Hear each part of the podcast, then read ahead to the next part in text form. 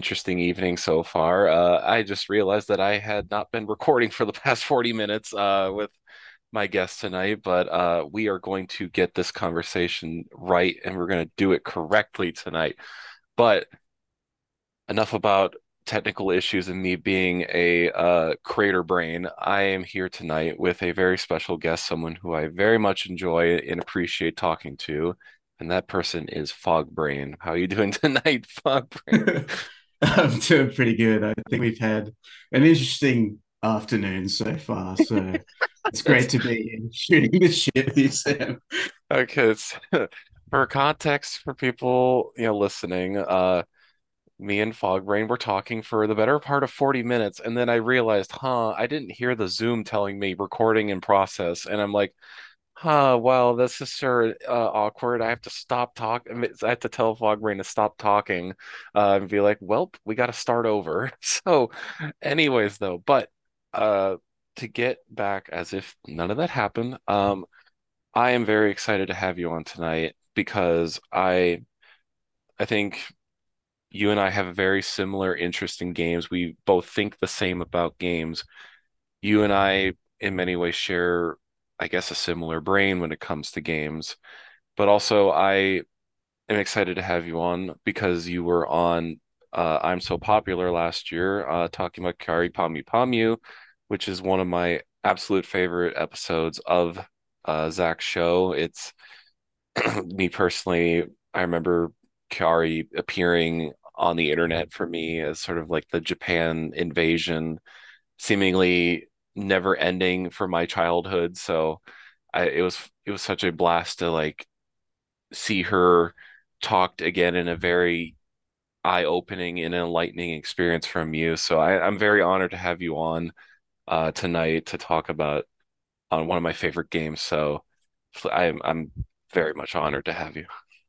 Oh, thank you very much. It's it's really an honor to be on this show, which in the back of my mind, I really always wanted to be on your show anyway because it's like I, there's no other uh, podcast that's talking about games in the way that you're talking about games, and um, I'm glad you like the the um, I'm so popular episode that uh, I was on. It was a really fun time talking to Stephen and Zach about uh, uh Kyary Pamyu Pamyu. Yeah, it's uh, uh, thank you. First of all, uh, I, I, I I love doing my little show because it's like I spent so much of my life thinking about games, learning about games, playing games, and they're such, you know, it's like that thing where it's like where you, whether it be movies, TV, books, music, what have what have you, there's like something that always just like clicks in your head and be like, this is what I love. This is I have to spend all my time doing this thing.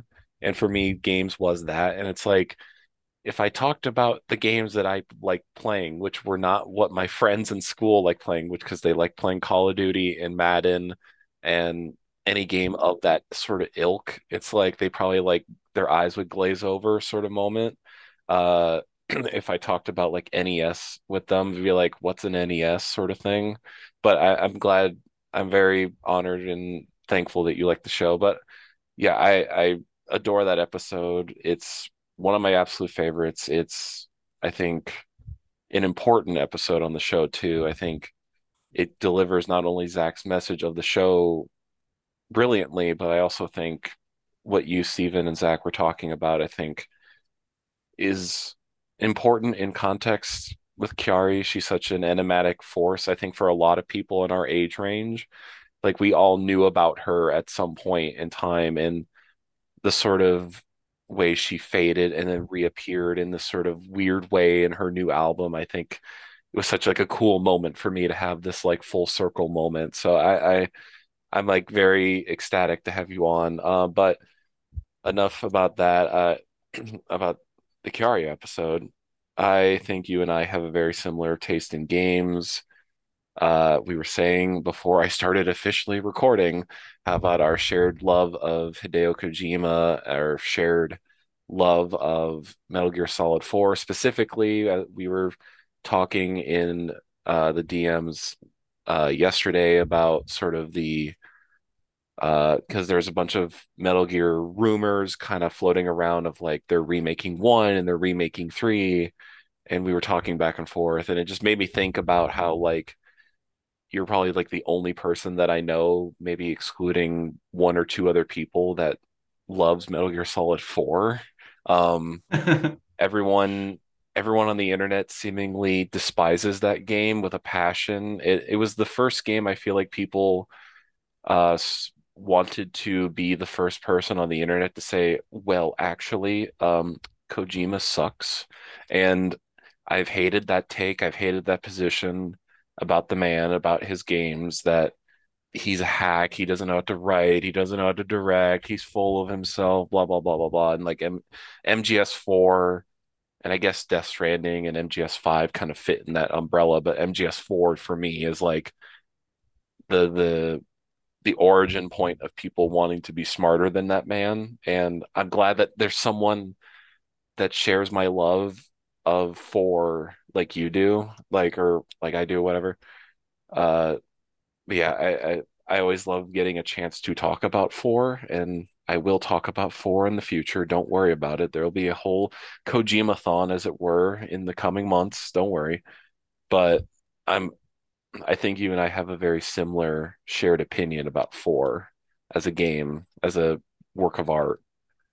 Yeah, um, I think I, that's definitely when it was initially starting to be a popular opinion of like, oh, Kojima's gone off the rails. He is a hack because he's trying all these like new and different things that, and it's like he's he's now stepped over his boundary, as it were, as what um someone who's like in a tour of games should be doing, and that like his his sort of leaps between genres and themes within uh his within MGS4 itself kind of like obviously jumped the shark for a little bit too many people and i think that was just like categorically wrong to think that way. I think that like that game in its own right is um, not only like the, probably the biggest example of great if not a bit maybe a little bit too excessive in parts of fan service and celebration of itself as a series for a lot of people who were actually metal gear fans but like mm-hmm. um, also closing out every single possible um, narrative loop or Easter egg or sort of hint towards previous games in that series, giving all of it its due sort of moment to shine. And um, throughout all of that, you know, you're kind of, you know, mechanically, of course, like the game itself feels as if you are going through exactly what Snake is going through as a character, you know, in terms mm. of his age and how he plays and the things that you you're capable and incapable of doing. Like, for example, one of the major complaints I remember people had about it was just like, well, why can't I do all the things that Raiden can do in that game? I'm watching these cutscenes which, which where is Vamp like and Raiden, which is such fighting. A, a 180 from when people hated Raiden too. Like, yeah, I, I love the sort of uh, 180 that the fan base had, saying, well, actually, Raiden's cool, and I feel like Kojima's like he's both saying like, okay, I got to make Raiden cool, but what if it'd be great if be like now Raiden is doing everything you wish you could do in a very referential way about Metal Gear Solid 2. It's like when you play as Raiden, you want to do the things Solid Snake can do, and it's like, uh, it. I think people. I always have viewed Metal Gear Solid as like a soap opera especially since hearing Jack talk about soap operas and sort of long form storytelling. And Metal Gear Solid 4 at the time, you know, this was before Peace Walker and MGS5 existed. You know, MGS4 was the massive culmination of a at, at basically 15 almost 20 years series at that point and they were culminating the story of Solid Snake who had been going on since the 80s they're you know tying up every loose plot thread that they can can think of whether it be from one two three or the older games. Uh it's like this big massive operatic level game that people can't understand the sort of logic that it operates in and it kind of just makes people turn off their brains. I mean obviously because people condemn the fact that it's like more movie than game, which is true. Like it's more it's more cutscene based and gameplay based.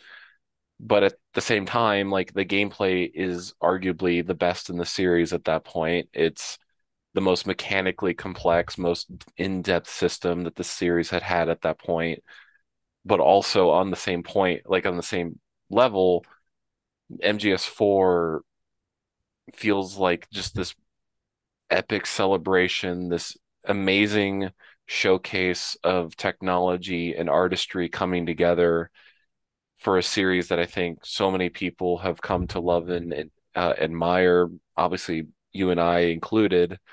And I just don't think people can understand a project that goes so ginormous that it just like makes people want to just go back to simple things. And I say MGS4 does not call for a simple Metal Gear Solid 1 conclusion. It needs to be the biggest thing that it can be. It's going to have the most cutscenes, the longest cutscenes. It's going to have the most in-depth, mechanically deep gameplay that it can, and it's going to push the PS3 to its absolute breaking limit at the same time, with uh where it's like running more 20 frames per second than 30 frames per second.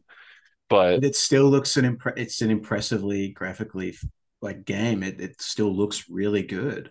Uh, yeah, it's gorgeous. I mean, I don't know if you've seen the footage of um the game running on emulators now, where it's like they put it in 4K 60 FPS and it's like the best looking game ever. Like uh yeah, it upscales perfectly to that to that resolution and and obviously you could tell that it was kind of developed for future reference in mind in a way, mm-hmm. I think, because uh, not only from the fact that it obviously satirizes itself and sort of contradicts its own sort of uh, jumping between being ridiculous and also serious at the same time thematically. It's but also um, gameplay wise that because it is obviously a short experience. It's not a very long game in isolation, um, and it's mm-hmm. more set piece driven and the more open area stuff that we're more accustomed to from like three and yeah. stuff like that.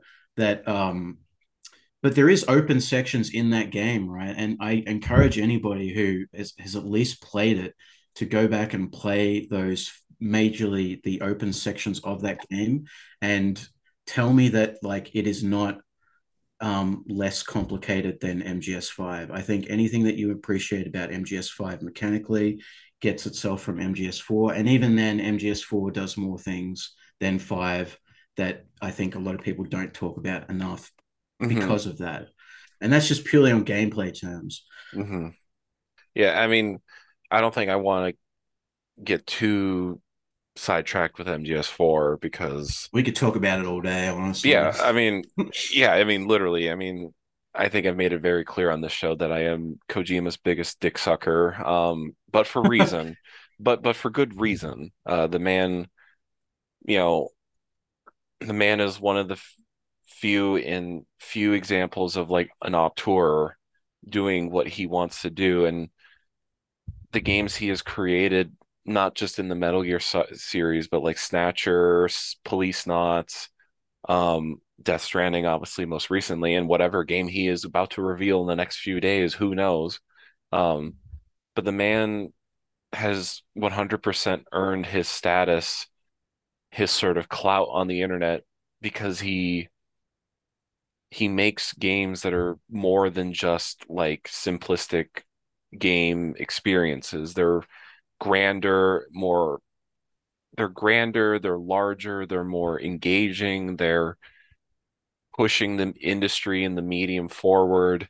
I mean, the man deserves everything, but I will not I will cut off the Kojima talk. Uh, but I want to ask specifically about you, Fogbrain, because I asked everyone on the show this question is where does Fogbrain's gaming history start? Because I am genuinely curious to hear this albeit I've heard it before a few minutes ago. So I want to hear it. I, I want to hear this again. Well, actually, I can tell you more. Really, there's probably some stuff that I left out that I can definitely recall onwards. So my earliest memories is playing the Popeye arcade game. I think was my first game that I mm. ever played, and that was at some random kids center that was not too far from my neck of the woods. It was in a place that was like Rainforest Cafe, but we don't have Rainforest Cafe here, which with all the animatronic talking tree and stuff. So it was a very jarring and also fantastical first experience with video games as a mm-hmm. medium. Mm-hmm.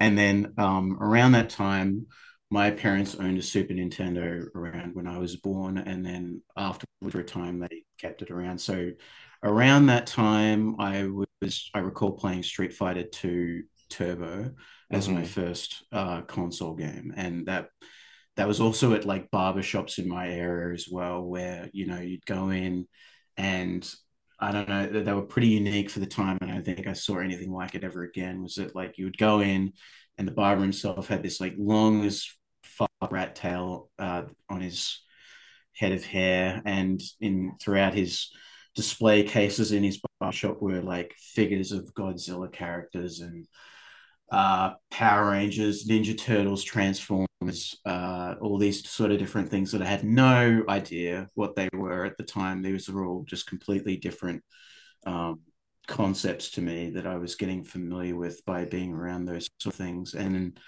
um, so yeah, that was a cool exposure. But then from mm-hmm. that point on, sequentially, it's kind of difficult to determine what came first. But um, from that, uh, my mom was a graphic designer and she owned a Mac computer, so that was where I first started using a computer.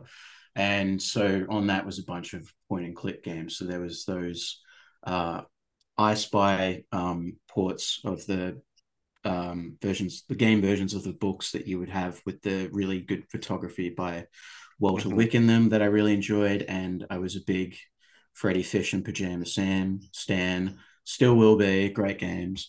Um, and also, uh, I played um, probably the first Mario game that I played was obviously Mario 1 and 2 around that time somewhere with throughout my history, but I remember owning distinctly Mario's game gallery. Yeah, which was, was, the first Charles Martinet lines in a Mario game that was just yeah. for some random board games.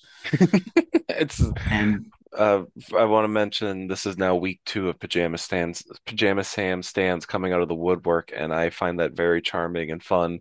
Uh, but yeah, uh, I'm glad you bring up the Mario gallery because it's such like a interesting point in the Mario the Mario universe as it were because like this was the early 90s as uh, and Mario as a sort of figure outside of games has started to grow and grow and now you have like Mario doing you know talking to you for the first time and playing board games with you or Mario teaches typing or ho- the Hotel Mario game on the CDI or uh Mario Paint or yeah, Mario Paint, and it's like the sort of beginnings of like Mario escaping just the concept of a video game character on the, on Nintendo platforms.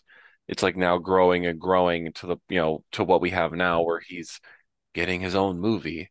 Uh, but I love that you have personal experience with the those Mario games because I feel like not a whole lot of people talk about them. At least nowadays they don't. I mean, I remember like 10 years ago how like people would like post videos like, did you know Mario, you know, had a game where you played Go Fish with him? It's like there's there's a little char there's like a, a nice quaint little charm to that period in games that I, I I genuinely do love. Yeah, it's like the first sort of inklings of when, you know, uh, there was a generational transition between like the cultural consensus of Mickey Mouse being the touchstone of like iconography in the Western world of entertainment that then got handed over to becoming Mario around that time.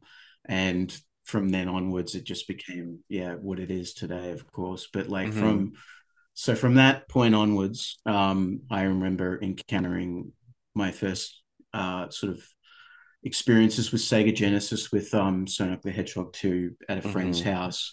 And they also had a Super Nintendo. So I played Super Mario Kart there. Um, and then, you know, conversely, to like completely go off in a different sort of tangent in my life with games, that my grandfather owned a PC and he was a very avid gamer right up until 2010, I want to say. And mm-hmm. he owned a PS1 right up until the PS3 was a thing and then hmm only then he upgraded to PS2 to play different games. So he was a generation behind perpetually. But I love that too. It's like he he skipped out on HD graphics. He's like, you know what? I want the emotion engine in the PS2 and 480p 480i. I want that instead. you couldn't get it away from him, mainly because it was like the games were getting too complicated by the time PS2 was Yeah. becoming, you know, popular, and also that he just loved the simplicity of playing. Like he was a big horror games fan. He he liked the um he liked the Evil Dead games on PS1 and obviously hmm Resident Evil, of course, and Dino Crisis and stuff like that. So that's like my initial encounters with survival horror as well around that time. And that was also like with the PC stuff, that was my first encounters of what was considered real PC gaming as opposed to the Mac computer that I had. So, you know, initially there was the Disney games that you could play on PC that was just puzzles and stuff. But like um, I played Commander Keen, uh, Monster hmm Bash, the original t- 2D Duke Nukem games, and then Wolfenstein 3D. So that was like, you know, later on in years, I remember encountering Doom not too long after that. And then when 3D graphics were becoming standard for home PCs, that's when I uh, recall playing Serious Sam for the first time. And hmm that was pretty much my, that all con- contributed to my love of FPS as a genre and opened me up to this whole other world of games that I, just wasn't aware of. And my understanding of what games can be and have been up to this point uh, was just a total blind spot for me until that that I was actually playing them. And then, hmm you know, what what games would be after that was obviously radically changing every time uh, pretty quickly. And I was coming across things outside of what I had, was able to bring it home. And soon hmm enough, I was able to bring them with me home. Um, a lot of uh, PC games I remember playing at friends' houses before I started getting into, you know, that proper PC gaming myself was like the these like Lego City Builder games, um, Roller Coaster Tycoon, Age of hmm Empires, uh, Star Wars, Empire at War, and Rise of Nations. So that was like the main PC games I was playing. But like the first ones I remember buying was The Sims because I was really fascinated hmm after seeing that at a friend's place. And but yet I couldn't run it on my PC because my PC wasn't good enough. So I had to go to my other grandparents' place just to play it for 30 minutes to an hour if I could, and then wait until I could come back to their place and I could play it hmm uh, again. so that's my whole PC experience early days. But um, I I'll I just sorry. You go. You finish. uh, I'll just like quickly go over my home console experience. So like my first actual sense of ownership of a game was when I got a Nintendo 64, and my first own game was um, Super Mario 64 for me. And a lot of the hmm N64 library was pretty much my domain for a while until, you know, eventually I got a PS1 after going to friends' houses and they were playing like Crash Bandicoot and all these cool uh, racing games. And one of the earliest memories of the PS1 that I have, and you'll probably enjoy this one, was before like I would go to like one of my dad's friends' place. It was like a getaway home at this like beachfront uh, place. It was like very old style 1970s home with a lot of wood everywhere. I remember, and it was just like a cold night warmish interiors and you know there was just glass pane doors at the back and, and nestled in the corner of that room of the open lounge in that house was a small tv and it was very late at night and i just saw my dad and these other you know his friends just a bunch of adults hunched over playing silent hill in just total Nice. silence and i remember Oh. walking up behind them looking at it and i was just like being in total awe of what i was seeing and it was just terrifying is you know you hmm see just these adults just fascinated by this Yeah. one particular game It, it I, I'm well, obviously I love that that sort of visual that you have of Silent Hill. Like that that's kind of like a perfect way to experience it. Just like nestled in a corner on a t small screen in an all wooden house from like the 70s. Like that's like such a glittering image to me. But I, I, I what I love about your sort of gaming history is the sort of living within the PC world is, you know, obviously my show is centered around, I mean, the aesthetics kind of come from the PS2 era, as it were, but I think it's important to discuss sort of the PC landscape of the 90s because PC games of that time were it, I mean for lack of a better way to say it it was very a wild west you know you were getting such extremely different experiences than you were getting on a console you know? On a console you get sort of a contained experience as it were provided to you by the console manufacturer and their sort of vision for the system. But it's like with a PC it's like you know everyone's got a different computer that possibly could play the game maybe it won't or and all the towers are different shapes and sizes and colors. But the games that were available on it that you could play on your on your computer I think are such a fascinating window in time of the industry I mean you were talking about obviously like sort of the FPS era of that I mean I have such a fond or, or, I revere that era of FPS because it really was such a cool and fascinating place to be. I mean, obviously the id games, you know, Wolfenstein, Doom, and Quake have such a large impact not only on the sort of time frame that they were in, but arguably till today. I mean, without Quake, we wouldn't have Valve, we wouldn't have Half-Life, and we wouldn't have all their games. So, I mean, that's just one element. but I love that on the PC, you could be playing these games that have like these sort of horror aesthetics with, you know, metal music and fighting demons and these sort of far off lands. And, you know, in Doom, it's like Mars, I believe. I, I can't remember. Yeah, it's Mars. But like in mm-hmm. Quake, it's like these dark and oppressive levels of these like temple like locations and it's like scored by Trent Reznor.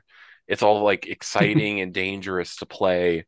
And then I love, you know, you have experience with Serious Sam. I, you know, and uh I think and then obviously like I I when I think of these games too, I think of like all the multitude of Doom clones that came out around this time period of all kind of like mishmashing and aping off and come you know their own sort of visual aesthetics and all that stuff and how there's like a little cottage industry of doom clones or quake clones or whatever you want to call them uh and then also i mean you were talking about Duke Nukem, the 2D games, but I, I think of like the 3D Duke, you know, Duke Nukem 3D, and it's just like, well, now I have a game that lets me see like girls take their uh, bikinis off at strip shows and blast aliens and crack off like really ridiculous one-liners. Like it was such a exciting era of games that I don't think people really come to appreciate in the mo- you know, especially in the modern sense. You know uh, this period is so cool to me. I mean, when I think of PC gaming, I think of like my brother playing all those strategy games, whether it be the Sim, the Sid Meier sort of umbrella family of games, whether it be Civilization or uh, the Total Rome games, like those sort of strategy games. Or I remember him playing, I have fond memories of him playing Monkey Island on the computer he had and I always wanted to play Monkey Island, but like I didn't know how to. I didn't know. I didn't was like, oh, why isn't this on my PlayStation? This is unfair because this is so cool. Like the the main character of Monkey Island is like the coolest guy ever, and he's having a pirate adventure. And it's like my dumb child, my child brain was enamored by this, and it's like I I wanted to like break into the PC at you know uh landscape as it were and I, I love that you have such a personal history with it. It's such a cool little thing to me. Yeah, I'm glad it really came across like all of these different consoles and like different degrees of uh technology. Obviously, it was all happening at once because you know throughout that sort of time period in the late 90s or whatever like stuff was moving so quickly so the um the acceleration uh for what kind of propelled us into the 2000s, and especially for the sort of year that we're going to talk about from when Katamari was released. That um, PC gaming around that time was definitely the foundations with how experimental it was in not only its genres, like the the sort of openness of its own platform and the higher degree of ceiling variation and potentiality of what you know gamers could experience, not just fidelity wise, but also um, aesthetically. There was a license given to developers around that time where they could almost do whatever they wanted. Really, it was a lot of like garage band type development around that mm-hmm. time. Which you know, in contrast, you have like these varying degrees of sort of, I guess, developer um, creative license and also like what they're able to and what they're willing to do mechanically. So you have like the enclosed space of you know the very restrictive hands of what Nintendo wanted to do, which obviously gives you a certain quality of game. But mm-hmm. then you go towards the PS1, which is like this world of electronic harshness, attitude, mm-hmm. complete mischief towards its own development process. And then mm-hmm. above that is is pretty much where all of where PC gaming was mm-hmm. happy to play with its own ideas. And then, you know, within that sort of uh, echelon, you have the subcategories of, yeah, all those uh, Doom clones that they were able to play with um, the Doom engine once that was starting to get popular. And then, you know, it offshoots, and then that's how you get obviously Half Life and, and all the things that uh, came out of that. Mm-hmm. Um, so yeah, it's like it's a very interesting time games that doesn't get its due uh, credit. I think, in the grander context of things, mm-hmm. especially when how it's set up immediately the following five to 10 years of games. And mm-hmm. which, in my mind, and still kind of is probably the most creatively free and open period of game mm-hmm. development that's ever been. And mm-hmm. I would like us to get to that point from even just an attitude perspective and not just that, but also obviously development wise and how we approach our consensus on game design, which is kind of the whole point of why we're talking about Katamari in a way. But uh, yeah, totally. I mean, to, I guess to cap off this sort of talk, but like, I don't think people, maybe in the mainstream sense, I mean, if you're into games, you obviously know about like modding and all that sort of stuff, but it's like the concept of like modding your game or building a game because a developer gives you the tool sets and the engine that they were working with and you can do you could make your own stuff on your own like the PC allowed that allowed that experience to you. I mean it was like sort of the closest meshing of developer and consumer that even though the the the the, the foundation of it still exists in a way mm-hmm. you know where companies are letting you download their engines and make games yourselves and games some games let you mod the experience still. It really doesn't feel like it was in the 90s where it's like quake had the quake engine and then a bunch of two guys from washington get a hold of that and suddenly now you have valve making half-life and then half-life gives its tool set to developers and now suddenly you have Counter Strike coming out of that. It's like this amazing sort of like free flowing give and take uh, atmosphere of the PC space back then, and let alone the games that were coming out in terms of like what people could do, like just by getting an engine in their hands or mod tools or whatever it might be. There's still like some really exciting experiences and like I think of like Phantasmagoria, like just being that unique point and click horror, you know, game from, you know, Sierra games, you know, one of the legends of the industry. Uh, you know, in that beautiful, gorgeous big box case with the multi CDs and all that stuff. But like, I think in tandem with the PS1, really kind of embracing the more mature and edgy electronic aesthetic of that time period with the PC games being very one with its user base. It's like that's where we get the PS2 era, the Xbox, the GameCube, the PS2, and the Dreamcast. From like 1998, I mean, I would say probably 1995 and maybe four, but like from that like window from PS1 to like end of PS1, early PS3, it's like that was like the the harmony of the industry where it's like you have small developers like you know obviously like what we're talking about Katamari like a small group of people making an out there game concept that takes becomes a large and fan favorite pro- entity for a, a big company.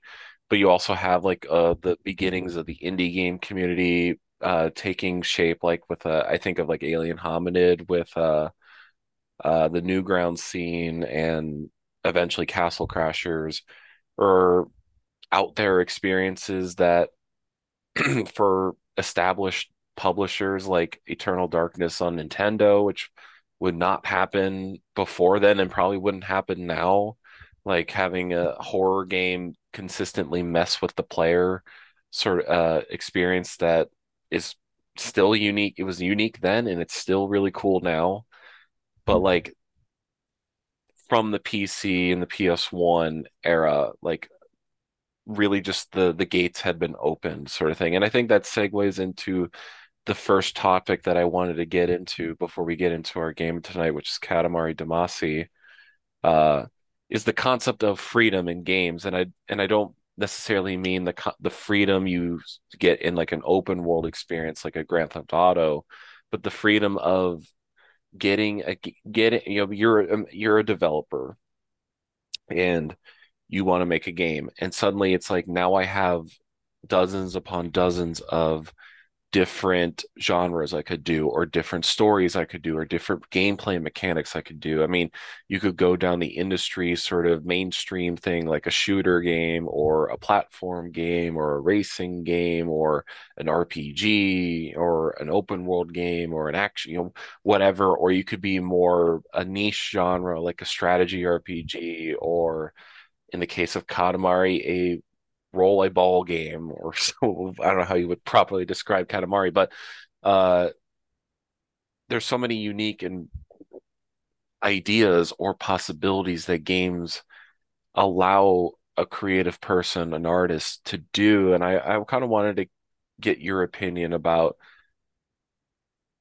games being so limitless in their possibilities. I mean, I, I, I guess, you know, what do you think about that concept of freedom in games, of freedom of games, as it were? Hmm. Yeah, well, I think because we, we were just talking about that window of time there was where it was like such an experimental period.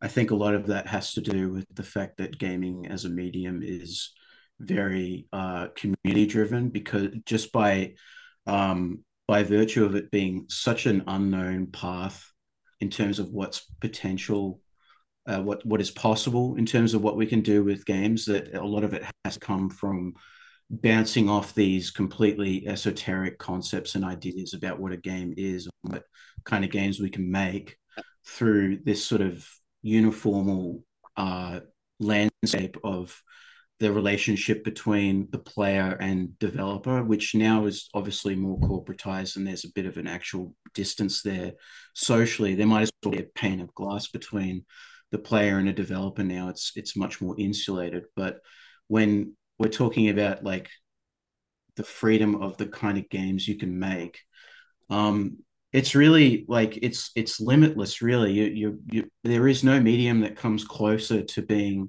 more like uh like you're playing in within your own dream or somebody else's dream in mm-hmm. the same way that a really good movie is like watching somebody's dream but like you being the player in that sense you you're like the author of that um own story and the developer is like uh is the king of cosmos in the sense that they're mm-hmm. just over the they're hanging over this and they're the invisible and uh, with an invisible hand, they're guiding you through this experience. And um, in regards what that could be, we I think too much of the nature of how games are made these days in terms of where the ideas come from it being too derivative mm-hmm. and the the industry itself and its games are pretty incestuous i think a lot of people would probably agree with that mm-hmm. um you know we we need to have these ideas sort of stand on their own accord which mm-hmm. are um, we don't need to be based off of something else you know uh, it we kind of want it to be have more of a unique visual flair and a unique sort of story it wants to tell but also uh, like at the core of that uh, freedom comes from um, the idea that like you can't, you're making a game mechanically that is wholly unique and from that it it creates its own sense of freedom mm-hmm. in a mm-hmm. way um, yeah Sorry. Um, yeah, I mean, games are such, I mean, like when you think of a game, I mean, obviously you could ask any person and they will have like when you ask them what is a video game, they're probably going to give you a multitude of different answers about, you know, what a game is to them. I mean, games are such a open canvas to what you can do because I mean, more or less games come from nothing kind of. I mean, they're, it's Mm. quite literally just like code. It's ones and zeros, and then you add like textures to objects, and you add music, you add voice acting. If your game needs voice acting, you add voice acting or motion capture or uh, you know, mechanics or level design. Like there's so many different factors that make a game, and you maybe not on the AAA sense, but in the more indie sense, you do see so many different ideas get presented to and as as games, you know, whether they're games or not, that's another question or another topic, I think. Like, you know, when you were discussing it earlier, it's like, and I was thinking about this too, is I was thinking about the the man who made uh Binding of Isaac. I forget his name. It's like Evan something, Evan McMillen or something. Yeah. But the point being is like you know, that Binding of Isaac is a very out there concept of a game where you're playing as like an aborted fetus, more or less, like a fetus character, you know, running around these like nightmarish rogue-like levels that never end as you're like in a shmup level type game where you're fighting all these monstrous enemies. And you know, and I think about that man, him specifically, and other games he's made. I mean, he was a part of Super Meat Boy, which is a straight up platformer, but the, the twist of it is you're playing as a blob of meat, like running around in an environment. And then I think about other games he's made where he's played like he has a game, I forget it's what it's called. Um, it's it's blanking on me right now, but he has a game where you play as a literal aborted fetus, like trying to like kill your mom. Uh, like it's very dark and very, I mean, Mm.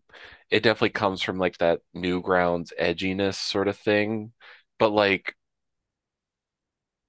that is a unique possibility that games can deliver in a unique way because you're interacting with it physically. You're you have you know you have to start the game, you have to play the game to get the experience that the designer wants out of it. And there's so many unique possibilities that game does, and it, even on a more traditional sense, like I think of Shadow of the Colossus. Um, even though that game is like a third person action adventure game, its gameplay loop centers around you climbing these skyscraper monsters to deliver, you know, these uh severe blows to its body to kill it. You know, that that mecha- that sort of gameplay loop is different than the, let's say like I don't know, uh, like an Assassin's Creed where it's more just sort of these in you know one to one fights sort of thing where it's not it, it doesn't experiment with the idea of you're a you're a video game like what Mm. can you do what can you explore like in preparation for Katamari I saw like games that the the creator of Katamari was inspired by and he or games that he liked of in 2002 or 2003 and he was like talking about a game called Cubivore, which I've heard about.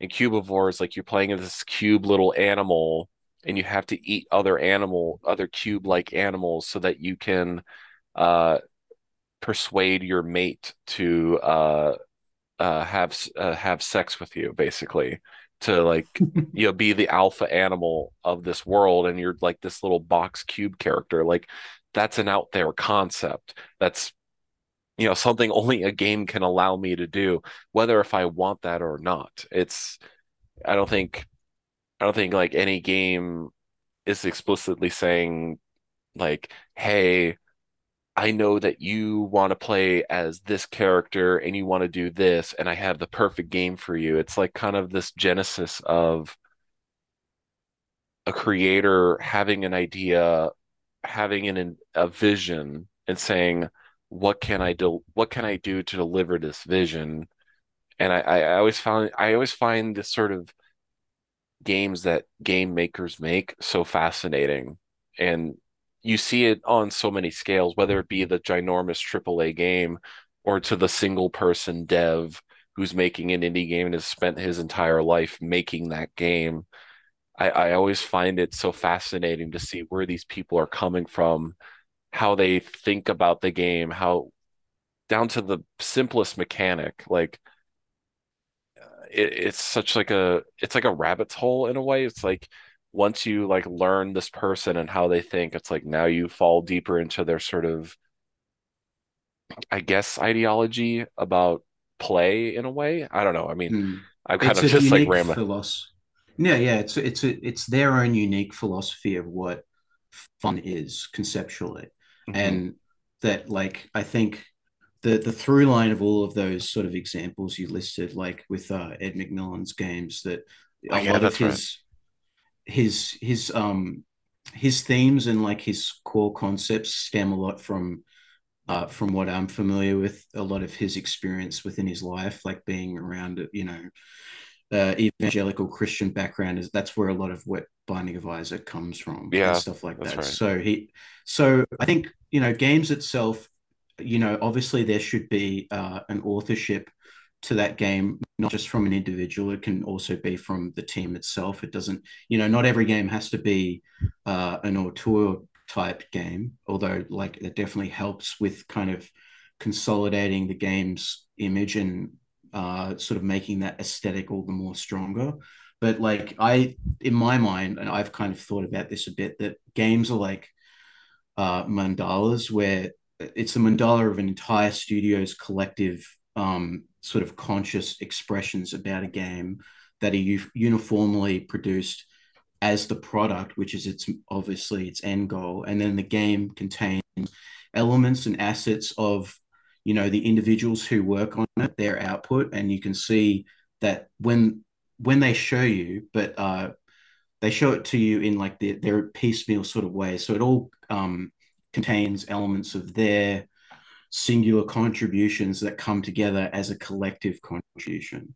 And hmm so the the viewer they perceive it as the whole, but as the game unfolds and you become uh, obsessed with the game and you start to pick apart uh, the things that make up what that game is, and then like you said, it's big rabbit hole that really gets to the root of what is ultimately a psychological uh, impression from hmm whoever came up with that idea initially.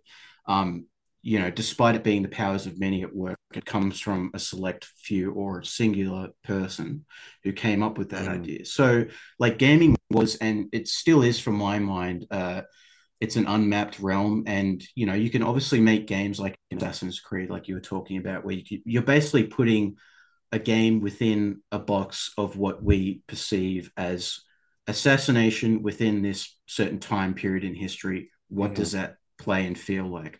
Or you can go in a completely opposite, really wacky direction where you're making like, yeah, a Cubivore, a Katamari, or a Doshin the Giant, black hmm and white, these sorts of very out there, bizarre games. Um, and you know, you I want to keep seeing us go in that certain direction, which is all the, this this thing that is not really known to us. You know, hmm not in the path of what is already familiar to us and what's comfortable about the kind of games we like to see and play. And there's a time and place for all of that. I agree, but like you know, um, these weirder games they don't have to be uh, thematically or narratively challenging, and they don't have to be completely bonkers either. You know, hmm to me, that's all secondary. Uh, it has to be just visually and mechanically challenging enough to pull the player through that um, the weirdness of its initial idea that they get pulled through the, the looking glass and you make them accustomed to be as what the developer is accustomed to in that idea. So Yeah. you become a part of their world that they've made but you, it then in turn becomes your world and you hmm master it. And then as a creator you like it's your imperative to destroy that and but you give the players to do that destruction so that you know your game then in turn becomes this permanent and dearly held memory that uh, of their experience perceived as something that it was actually real and it hmm was tangible but it's all an illusion. A lot of this is all just illusionary. Yeah, I I agree. I mean, games are such a fascinating way to get to the core of someone's ideas or beliefs or just themselves as a person. I mean, any medium can do that. I mean, I'm not saying like games are the only thing that could do that. Like, obviously, every artistic medium can accomplish that, but it's like with games, it's a fascinating, or to me at least, it's a fascinating look into someone's thought processes what what makes them excited what do they find fun or engaging or what have you i mean games because games are so young still as a medium i mean the concept of like i guess a game as we know it today really has only existed since like the late 70s so it's still a very young medium. So it's like there's still room for in you know unique creators to come through. I mean we were saying earlier, like Kojima being one of the auteurs, it's like you get an, with his games, you get a look into a man who has a very set view on life. I mean, if you've played a Kojima game, you know that the man has been very moved and personally affected by death in his life Mm, and how he handles with death, and he works it into his games. I mean, Metal Gear more or less is a big, large scale epic way for Kojima to process his father's death. That's more or less what Metal Gear comes through. And you think of it as, you know, you try to analyze Metal Gear as a game. I mean, on surface, it doesn't connect to that at all. It's a military stealth game where it's all about not getting caught. And it's like, well, how does this relate to his personal life? But then you like get to experience, you know, the way he weaves it in is through his stories, these complex, you know, stories of betrayal, you know, backstabbing, double crossing, triple crossing, nations at war with each other, you know, in the world of Kojima, like Metal Gear and Death Stranding or Zone of the Enders or Snatcher, Policenauts or whatever, whatever one of the games he's touched and worked on, you just get a sense of what he thinks games can do to kind of get at the core of his thought process. I mean, to go on a sort of point of you're saying like weird games, Death Stranding is a weird game. It is not, mm, uh, it does not behave and play like a lot of games. It is a, you know, it's a game centered around del being a delivery boy where, you know, tripping over a rock is a legitimate pro like obstacle that you have to endure and overcome. And it's like, is that a you know it, that's a, such a unique premise for a game that you know it, it some people are turned off by that process like that that idea where the act of traversal through a digital world suddenly now becomes like the most harrowing and dangerous thing that has ever happened to you in a game where climbing a ladder not you know helps you but like in the grand scheme of Death Stranding it helps hundreds of people maybe even thousands of people who are playing the game at the same time. Like I guess what I'm trying to say is like Kojima is an, a unique example of seeing what he defines as a game. And obviously, there's so many other game developers that once you kind of peer back the curtains of their brain, you get a fascinating glimpse at a person. Like I, you know, mm, Suda 51 comes to mind, where it's like the man is like a walking pop culture sort of uh like a sponge where he has taken influences from across his life and he injects it into his games in with some you know over the top crass humor and visuals. And he is whipping off one liners and references to things that he himself finds enjoyable and and likes. And but like for an example of like No More Heroes it's a game about like an action game using a sword basically but at the same time you have to do mow the lawn for somebody. Like that's such a yeah. an interesting again like it's such a weird concept for a game but learning and peeling back Suda 51 as a creator you get a sense of his definition of a game. And you see that with every sort of big name creator like Shinji Mikami or uh, Hide- uh Hideki Kamiya Kojima, obviously Suda 51, or even Miyamoto or any one of like the Silent Hill director. I mean, the list goes on and on and on. Like that's kind of like the fun, I think. Maybe it's fun to me, Yeah. but like the fun of like learning like where do these creators think what do these creators think can get their ideas across in a such a blank canvas medium that is gaming. Yeah, it's like what what do they draw from mainly from their life experiences and their life themselves that in turn imprints uh, how they feel about it and sort of their philosophy on what fun is Mhm, through how the game is played. And none of that at all is explicit. I mean, if you obviously research this stuff, it becomes explicit to you, but a lot of this is implicit within its design that you actually learn a lot about these developers through their design. And it's all part of the authorship around games that sort of ties into how much possibility there is in terms of that freedom of expression. It's completely limitless. And that's why, you know, we shouldn't technically bog ourselves down into what we, you know, we don't need to exactly define what fun is, nor do we need to put games as a medium in, into their own box and mhm, also derive itself onto other mediums all the time. Like my obviously my biggest bugbear about games is like it's drawing too much on what currently television and film is rather than being uh, concerned with what it, it it itself is. And I think there's a lot of um, sort of reflection and growing that needs to be done from uh, a lot of developers' sides these days, where they should start thinking about this stuff in the terms that you know we don't necessarily have to be the exact terms that we're talking about right now, but like it should be pulling on this invisible thread to them where it, I mean it's the same thing you see the same thing in, in film with in with auteurs of their own caliber. Like Orson Welles and Hayao Miyazaki made it pretty clear in their opinion that overindulging in too many films or anime uh, which causes you to lose sight of the true purpose of going out of your way to make any sort of animation or film, which is ultimately to tell human stories and draw from life itself. Conversely, games is the same way.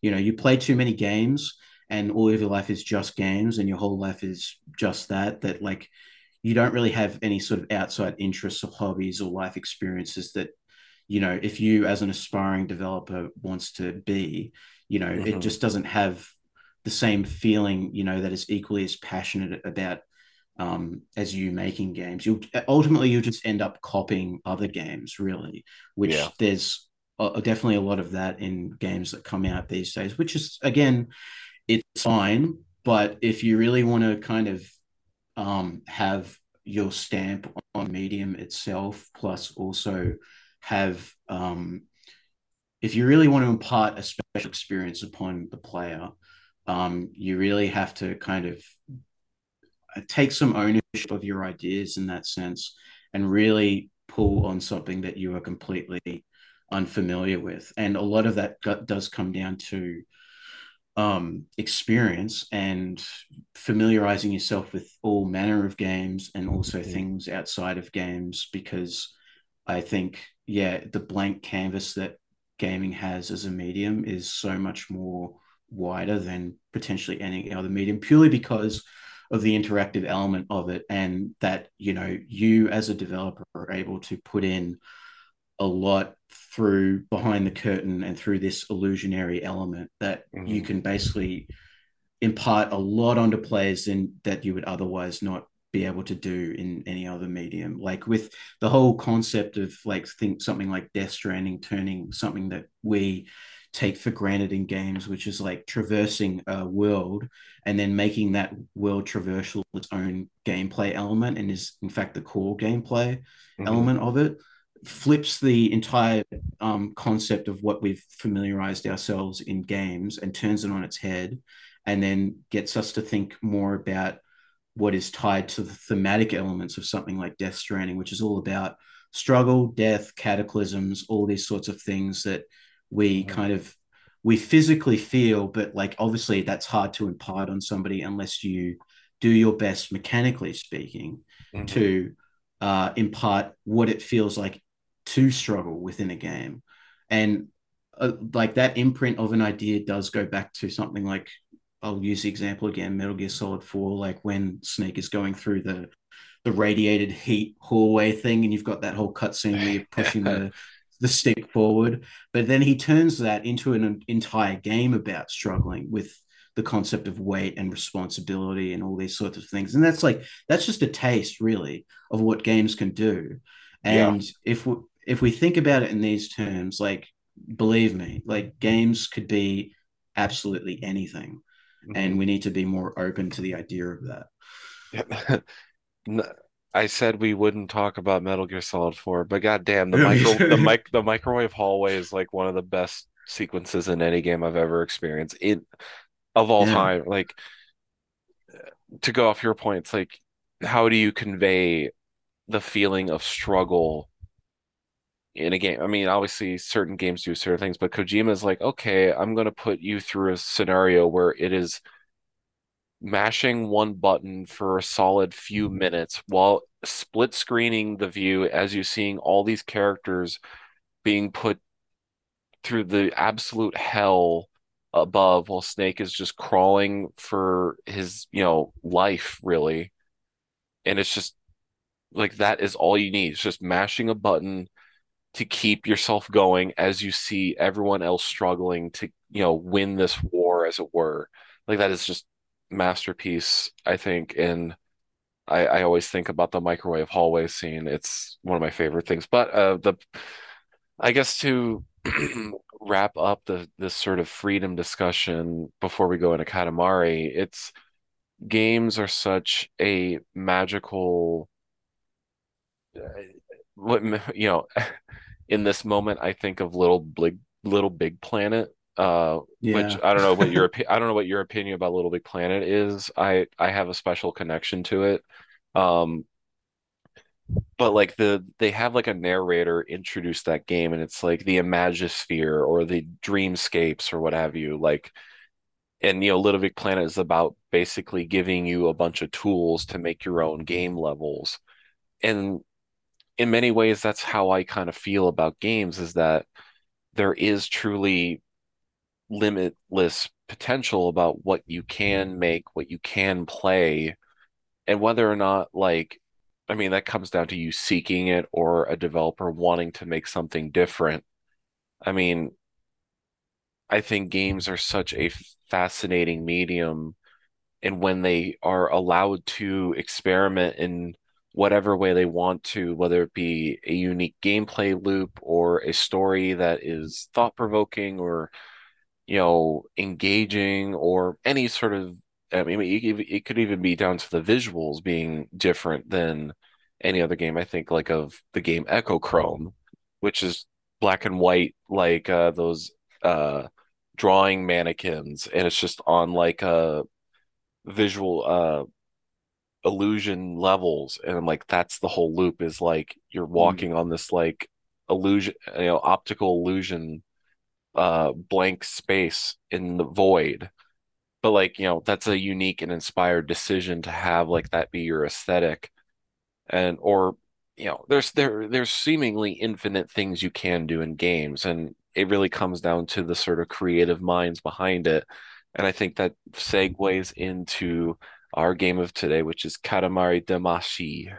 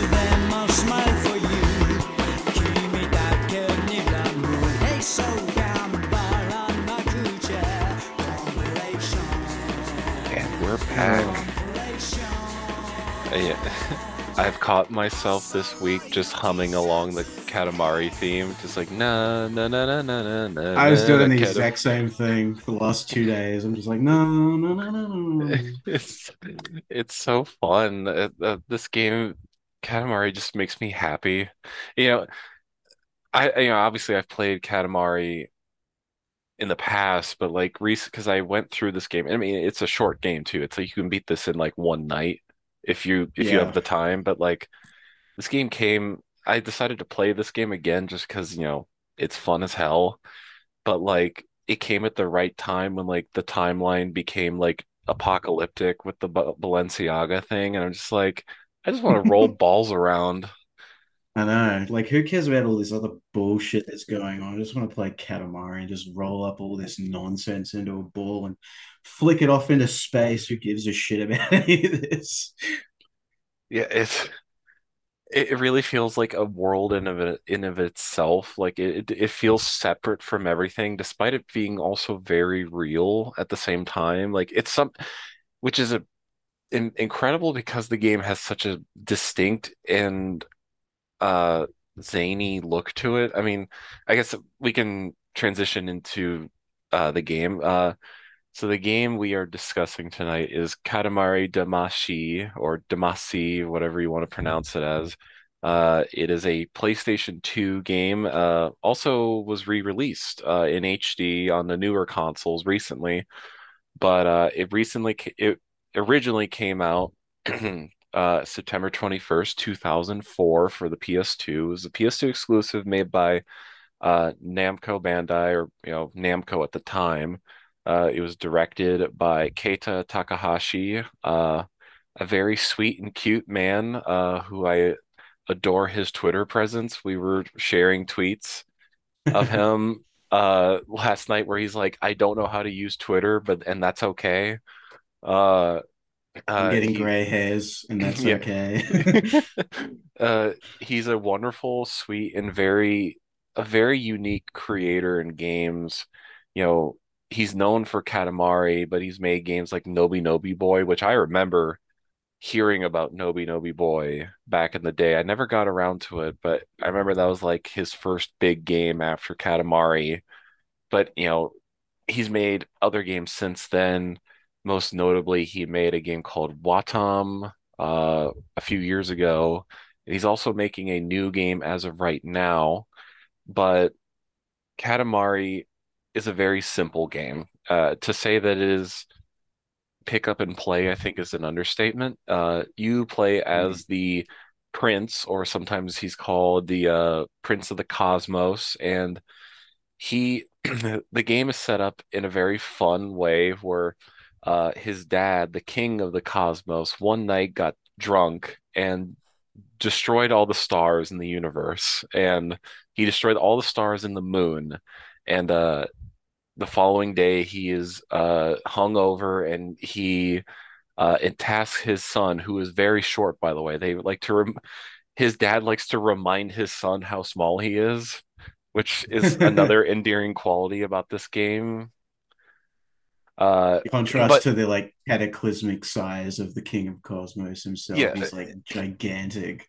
and his son is just like I think his son I think they said is five centimeters tall or something. It's it's very just very goofy and silly, but also very cute. But yes, his always the king of the cosmos and uh entrusts you, the prince, to rebuild the stars in the sky uh by rolling around a ball and collecting household objects, anything basically that your ball can stick on and roll around. And the whole point of the game is to basically roll your ball to a specific size under a time limit. There really isn't anything else to Katamari gameplay wise. There's a few little wrinkles, you know, there's certain challenges you have to do. It's like, all right, we need to rebuild the Taurus constellation, so we need a cow. You can pick up any cow, but I would like the biggest cow if you know how to you know, precisely move your ball around as it's like two meters high and you're rolling over people and cars and street lamps and buildings. You got to find the biggest cow. And it's Mm. like, I mean, that, that at least in the first game, that's the only sort of complexity that it has. But um, I I adore this game from every single level, from its gameplay to its visuals to its music to everything about it. And so I want to ask you, Fogbrain, what is your history with Katamari? I have a very strange history with Katamari because it's really, I've always observed Katamari from afar because the game was not released in my country because publishers thought it was too quirky for the market that I was in. With yeah, and, and for reference to it also was viewed that like that initially for America because they thought it was going to be too out there of a concept. Uh, but eventually they were persuaded by it. But I'm surprised Australia took time to get uh persuaded about Katamari. Yeah, so we didn't get the original game. We only got We Love Katamari, which was the follow-up to it. And um, I don't think I ever encountered it on any sort of store shelf there. It was such a, um, I don't want to say it was an uncelebrated game, but it was basically unknown for a long period of time. I only knew it through pure osmosis about how much, you know, the Americans were celebrating it and like really enjoying its quirky qualities and visual style and and obviously you know everything about it from the music to its gameplay and everything. So like everything i know about katamari up until the point where the and i it's so sacrilegious to say this but i didn't play it until reroll came out um hmm which is unfortunate. So like my history with it in terms of gameplay wise is quite short but it, it was always a game that i really wanted to play hmm and um, I just I just couldn't because it wasn't in my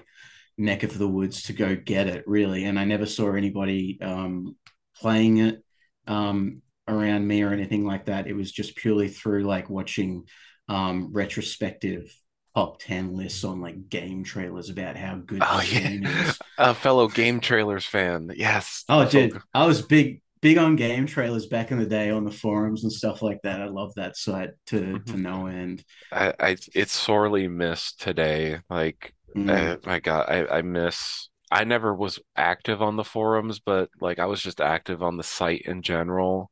Uh, I miss the days of Stuttering Craig and Handsome Tom uh, doing their top 10 videos. I remember because like AVGN was also he started there, I think, or he has videos on there. Mm. And then just sort of the general GameTrailers coverage stuff you would see. I, I, I'm just glad that you also uh, were a fellow GameTrailers fan back in the day. well, yeah, it was like basically the only immediate uh, sort of land landmark point of kind of orienting about like what the rest of the world is interested in game wise at the time. hmm I mean, obviously there's other game sites like you could go to at the time, like GameSpot and stuff like that. But um, yeah, going once you're like, it was becoming more and more normal to be online, and games coverage was becoming more of a thing. That's when you kind of became more uh, receptive to different kinds of games that just weren't popular in your country because like every country has its own sort of interests of games that they're into and stuff like that and um yeah i guess with when it comes to like really weird and bizarre games like a lot of the time they're just never released here most of the time so anytime i wanted to like uh get into something that was kind of out there at the time it just i had to either wait or um buy like some sort of chinese version of the game like that was the the first time I experienced uh, Demon's Souls was through a Chinese copy of the game because Oh, it didn't wow. release here. Um, and so and the only way I even knew about that was through I think ScrewAttack was talking about it, and I hmm was like, I have to get my hands on this game. Yeah. And so yeah, that that that arguably is the only way I figured out about Demon's Souls because GameTrailers said it was like one of the best games of 2009. Uh, Mm, uh but yeah, I I love there because I've had uh Alex on here twice and he's sort of been my Australian correspondent. Uh, it's always fascinating to hear about the games landscape in Australia. You know, famously, your guys' ratings board is strict as hell. I remember I've known that for a long time, but it, I'm shocked that Katamari never came to you guys. I mean, Damacy didn't come to you guys. I mean, uh, Damacy, I mean, it really did kind of become like a cult game, and then the franchise really kind of blew up in scope and size. I mean, it started off obviously as a PS2 exclusive with the first two games, and then suddenly it started to come to other platforms. You know, like Beautiful Katamari was on the 360, or Katamari Forever was a PS3 game. Like as the series got bigger and bigger, obviously it got more and more outreach, and people started to really enjoy the series and all that sort of stuff. But I, I I'm actually did not know this about Australia never getting it, but I will I will note that the re-roll re-roll is a good remaster because it's more or less the same game in HD and Katamari's very simple art style translates very well, I think, to modern TVs. Like I, I mm, really don't think that they I think they did exactly what they should have done, which is just porting the game over to modern systems so that more people can play. Uh, and it's on all the modern systems right now. So I highly recommend if you don't have a PS2 to get Reroll. Um, but Damacy is such a simplistic game. You know, you, it, it very much reminds me of when I was talking about Spyro. You know, Katamari does not present itself as some sort of grand epic story, or it doesn't have like a Demon's Souls or a Bloodborne-esque deep gameplay mechanic. It's a very vibe game. It's not mm, about it's about being absorbed into this world of the prince rolling around a ball in houses, on streets, in parks and uh, cities. You know, it's a combination of so many different small elements that kind of just kind of created a perfect game in a way, which makes sense when you hear the story about this game's development. I mean, the idea, some of the elements of Katamari had existed from a failed uh like action game, I believe it was called that Tech uh Keita was talking about, like called Action Driver. Uh mm. It which was reading inspired by uh, Crazy Taxi, I think, and oh yeah, then it that's was where their he had the initial ideas for the king, the queen, and the prince. yeah, like that, be, that's where they got their hammerhead shape, which kind of doesn't really explain itself in Damacy, but like no. uh, it would it would be like he the prince would like hit somebody on the head apparently, and then they would like drive the humans around by putting a steering on the back of their head. And he felt that that would lead to like this sort of interesting creative gameplay, allowing the player to create like all this havoc uh, Yeah, as the prince, followed by the misguided suggestions from the king of cosmos, which you know then turned into Damacy later. it's it's such a you know inspiration comes in many forms and from places you wouldn't expect. And it's like amazing how Damacy, much like the games of its era, because like to me, Damacy reminds me of games like Amplitude and Rez and Alien Mm, Hominid and you know these sort of indie games with a very out there premise, but they're so structurally found in uh firm at their core that it's like everything around it is like you know the greatest sort of diner experience you could ever get. Like I mean, Keita said that the inspiration more or less came from seeing kids play, Japanese school kids playing a game where it was about rolling a giant ball around, and then another uh, a prototype game where a young character floated between power lines to houses. I mean, and then to think that that's what created Katamari is such a fascinating thing. I mean, I mean, it's like Katamari exists almost separate from everything else. I mean, no other game really has tried its ideas since then or beforehand. And it's amazing how like Keita himself really didn't want to like keep going with this idea. It's like he had more ideas to do and he only did the sequel because like they said we're going to do this with or without you sort of thing. And his idea of a sequel was to comment on the fact that people love the first game and it's like this weird like self this like loop and feedback loop of these two games and uh but Katamari Damacy is like you know it, it very much is like the epitome of the immersion factor that a lot of games strive for. You know people think of immersion as like the greatest visuals and greatest soundscapes ever, and it brings me into that world. But it's like Katamari to me is more engrossing and immersive than like, I don't know, my greatest nemesis game, Horizon Forbidden West. Like I'm more ca I'm I'm more captivated by Katamari, you know, Yeah. in this in this unique eclectic world that it presents on paper. I mean, the game starts out very simplistically teaching you the controls, which the controls are very unique too. It, you know, you use your two analog sticks to steer this ball around, and it feels kind of unwieldy to control as the ball gets bigger and bigger, but that like adds to the charm and uh, like the tension as it, you know, tension in quotes.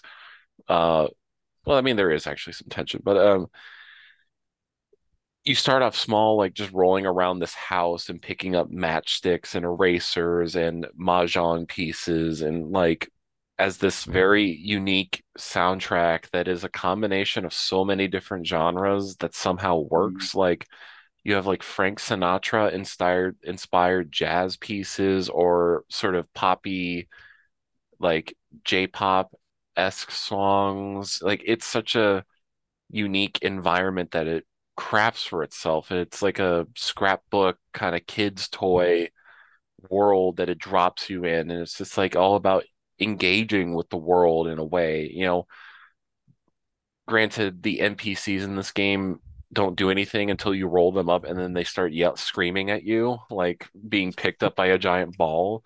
But like Katamari puts me in this world so effortlessly, where I get to learn about like all the little discarded pieces and you know bits and bobs all across this house as I'm like suddenly now rolling up the the house's cat. Like it's this like really beautiful like crescendo moment that the levels all always get for me. You, you know, you start off small and then suddenly you're big and rolling around like parts of buildings and streets and it's like such an enjoyable experience to behold. Like I, it makes me truly happy every time I play it. It, yeah, it's a really unique uh, quality that it has. That it's the escalatory nature of it being when you play a singular um, mission or whatever you want to call it in Katamari to make one constellation, where you know it starts off in this small like family room, yeah, and you're just like rolling up things that are obviously very mundane to us that then has this like objective quality to them. And then as you sort of grow out of that and then you've rolled everything out of that room and then everything that's in the backyard and then suddenly it's going towards like rolling up bigger things and you're rolling up the whole neighborhood.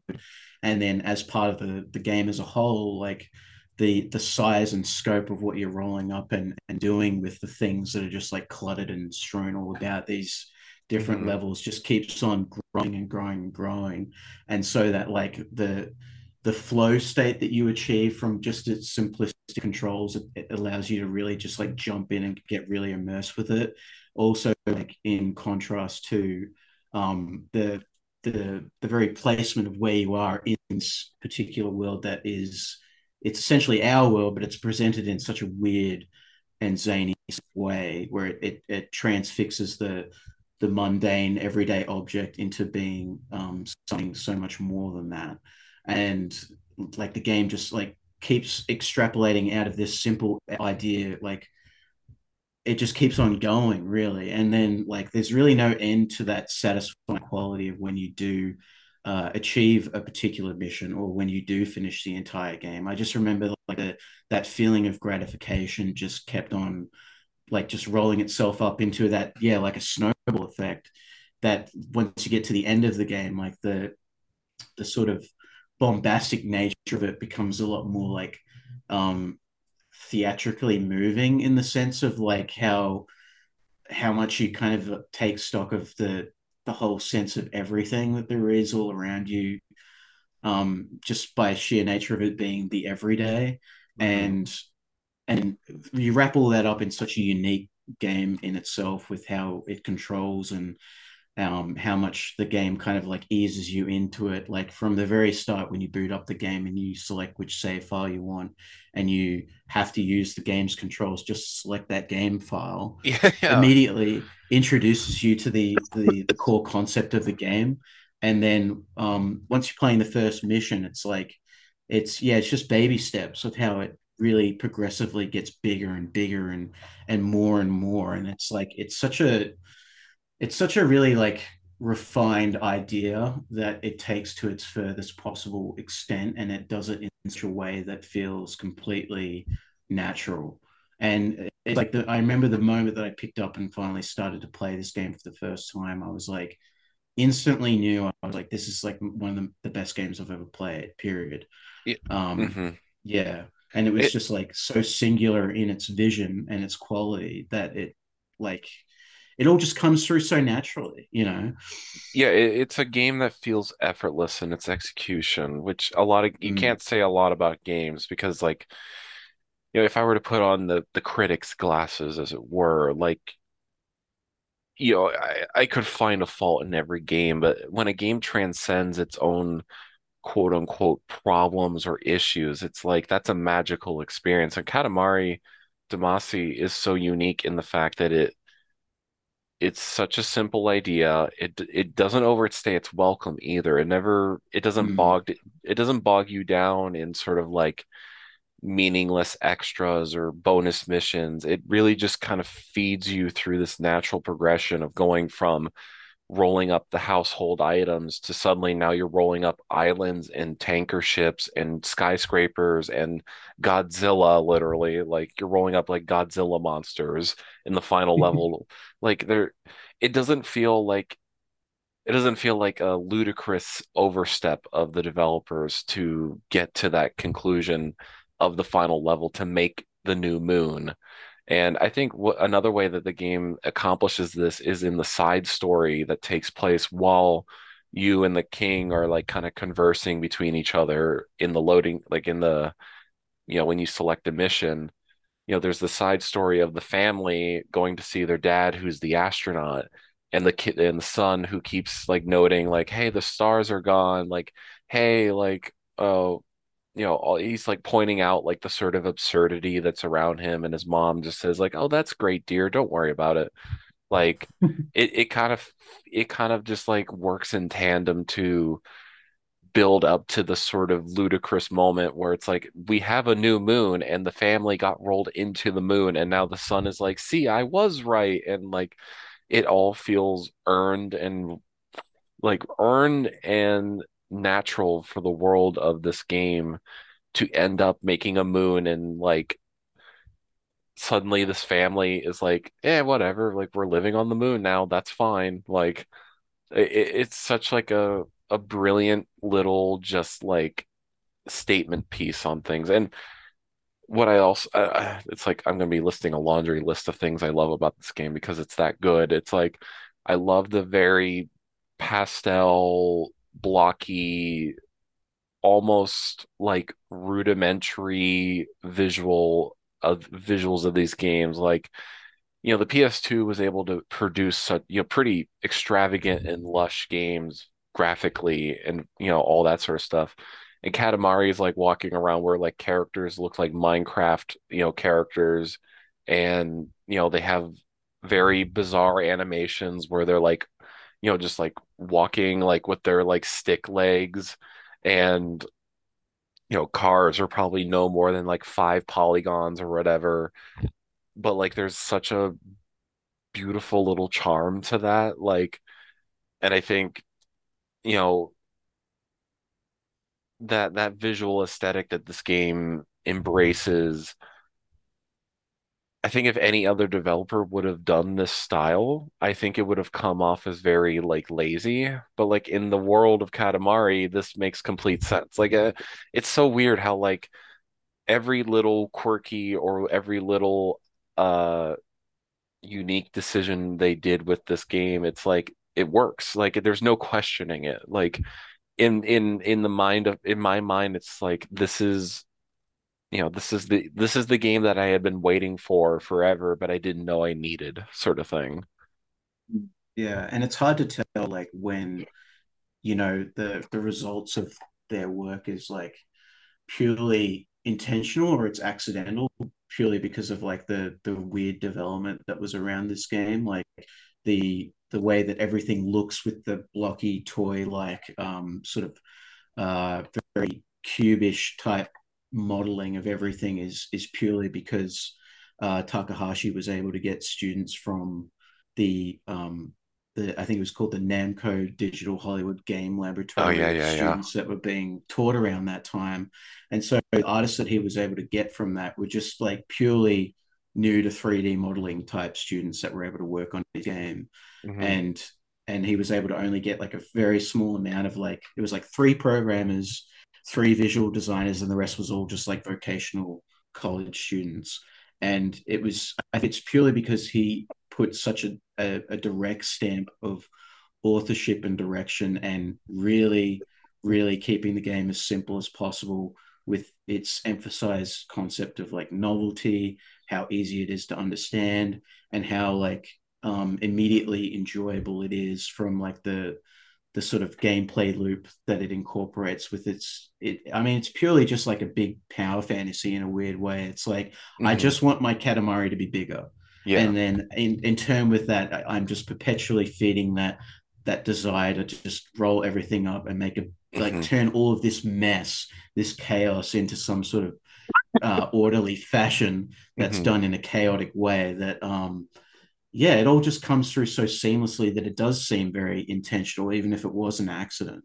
Yeah. Um, yeah. Ano- Another thing too, and this is just for context too, because you're saying how uh, Takahashi had a very small team. He also had a very small budget in terms of games. Like even back then in 2000, you know, two, three, and four, he had like less than a million dollars to make this game, which obviously sounds like a lot, but for games, that's very small. Like most games are, you know, at least, you know, maybe like 10, 20, 30 million at the time. And he was only given like sub sub a million dollars to make this game and it wasn't sure if it was even going to like sell remotely decently in Japan but it feels so larger than its budget would say or its development team would make you believe like every level has its own little just purpose where everything is placed. I mean, sure, it looks like absolute little, you know, cl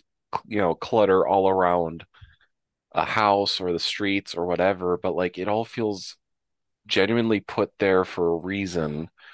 You know, it adds to this sort of immersive quality to the game. Like, and, and this even goes to even the more sort of out and I say out there for Katamari, and it really is out there. There's like the level, you know, the one constellation level where you have to roll around all the, the goose eggs to get all the goose, or you have to roll around all these twins that are in the level, Mm, like, or you have to roll around all these beautiful objects, which just means they all have crowns on them. Like, yeah.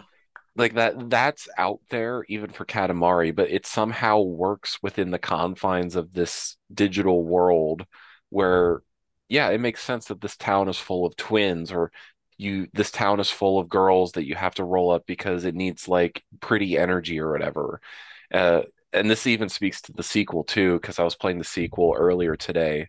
Like there's a level where it's like you have to roll around flowers, like just pick up flowers for the ball and it Mm, makes complete sense within the the the rules of the universe. And I, it's like if this game had any more put to it, I mean, if it had any more put to it, I think it would have been almost too much. But if it had any less, then it's like, well, I, then I wished it did this or did that or whatever. But like it finds this beautiful little like uh uh convergence of style and gameplay and like you said, Keita wanted this very novel and easy to play fun game and like it really does suck you away into its universe and and it makes you forget everything around you in real life. I mean, as I said earlier, it's like I forgot about everything that was happening to me at my job or, you know, at home or whatever. Katamari was my world, which in a it fits within the game sort of like goals. It's, you know, create stars and create the moon and planets or whatever. And it's like you create your own little Katamari world inside the inside the console and in your hands. Like it's it's a direct feed into your hands, which it, I guess that just adds to the magic of this game. Like, um, I don't, I don't know. It's like it, Katamari exists almost entirely by itself in its own category because I can't think of many games that elicit such joy in a way that I forget about everything. Like, you know, they say games are escapist, you know, uh, medium where you you play a game to forget a bad day at work. But it's like Katamari is like that, but even more so. It's like I don't know, like I'm smiling just talking about this game. It's just so full of joy to me. Mm, yeah, and the way yeah, it just like sucks you into its world through the presentation as part of like that ease of access to kind of like not be too confronting towards you. Um, with you know, and especially given in context around the time in 2004 and stuff like that. I just remember like that Shibuya, Shibuya-kei style of artwork with pastels and very understated art direction. And uh, I mean, given Takahashi's background in like sculpting and visual arts, it, it, a lot of it makes a lot of sense in terms of that accessibility to people, and in turn, as well as like the the um, sort of the grounding backdrop of the story of Katamari with the family. It really puts you into the the sort of um, awe-inspired wonderment of a child's perspective, and it kind of reduces every facet of reality into making things a lot more simple and understanding life in a simple way and that it kind of leaves you at the end of it all when you finish the game and you roll up the moon and all of the countries in it in the uh, the credit sequence as well which is really fun.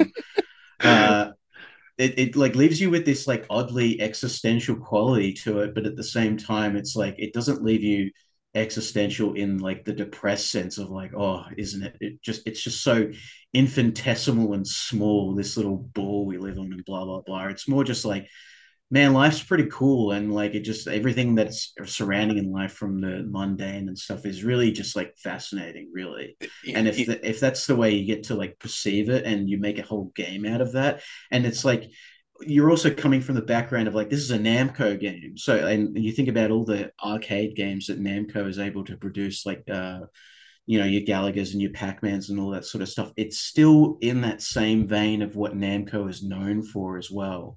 Yeah. So it like it, it manages to balance all of these different qualities about like what makes Katamari Damacy so brilliant that it's like it's purely singular and it, it exists within its own realm and its own genre and its own qualities that mm-hmm. uh that's what makes it such a brilliant game really. And it's just all that in just being such a simple game too. It's crazy. Yeah it like you said it on paper if this was any other developer then i would question like this doesn't fit within the sort of like established catalog of the past you know?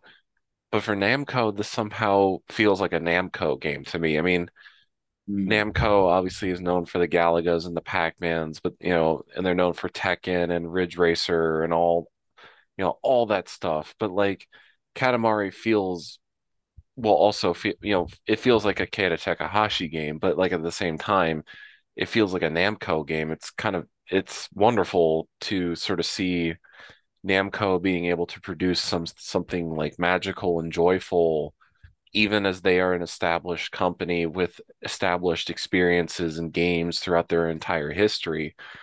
Uh, but I I think uh you know I, I was talking about the soundtrack earlier. Like the soundtrack, by the way, is honestly probably one of the best soundtracks to a game ever, mind you. It is Yeah. I was saying earlier, it's sort of eclectic mishmashing of genres and styles and all that stuff, but like even the songs themselves complement the levels they're in, like and they they reinforce the sort of this, you know, existential joy that it brings out just to roll your own ball and create your own little world in your own hands. Like there's a song in the game that's more or less literally just sounds like a straight Frank. It might even be, but I don't know. It's like a Frank Sinatra song, or it sounds like one. It's like called Gin and Tonic and Red Red Roses, I think is the song title, which great name for a song, by the way. Uh, but it's like the lyrics are like literally talking about you, your actions in the game. It's like all I want to do is roll roll you up in my life or something like that. It's it's very he's like, you know, I I just want to be a star in your life. Like it's so like cutesy and cheesy and a little bit cornbally, but like it's it's mad. I I I- I'm just like think it's like every little bit of this game just makes me smile. Even the fact that it's like even how the objects interact with the Katamari themselves. Like it'd be one thing if like the game just had like, you know, it has it has that like weird little, you know, break sound that you pick up an item, but Mhm. like it at like certain items have like sound effects attached to them. Like a trophy has like a shining sound effect, or a cat Yeah. meows when you pick it up, or when a like a like a, a crab picks it up, it like starts freaking out and shaking or if you pick up like a schoolgirl, she starts like giggling to herself, or uh if you pick up like a like a, a mother or father, they start like freaking out obsessively, or how some of the cops will just start shooting the Katamari itself. Like there's so much like interaction with the game or with the mechanics itself. And there's so many games where like interaction doesn't factor into the experience, where it's just sort of like the the fact that I did something and the character did something on screen means like, oh yeah, that's interaction. You know, you, you I think you and I had this.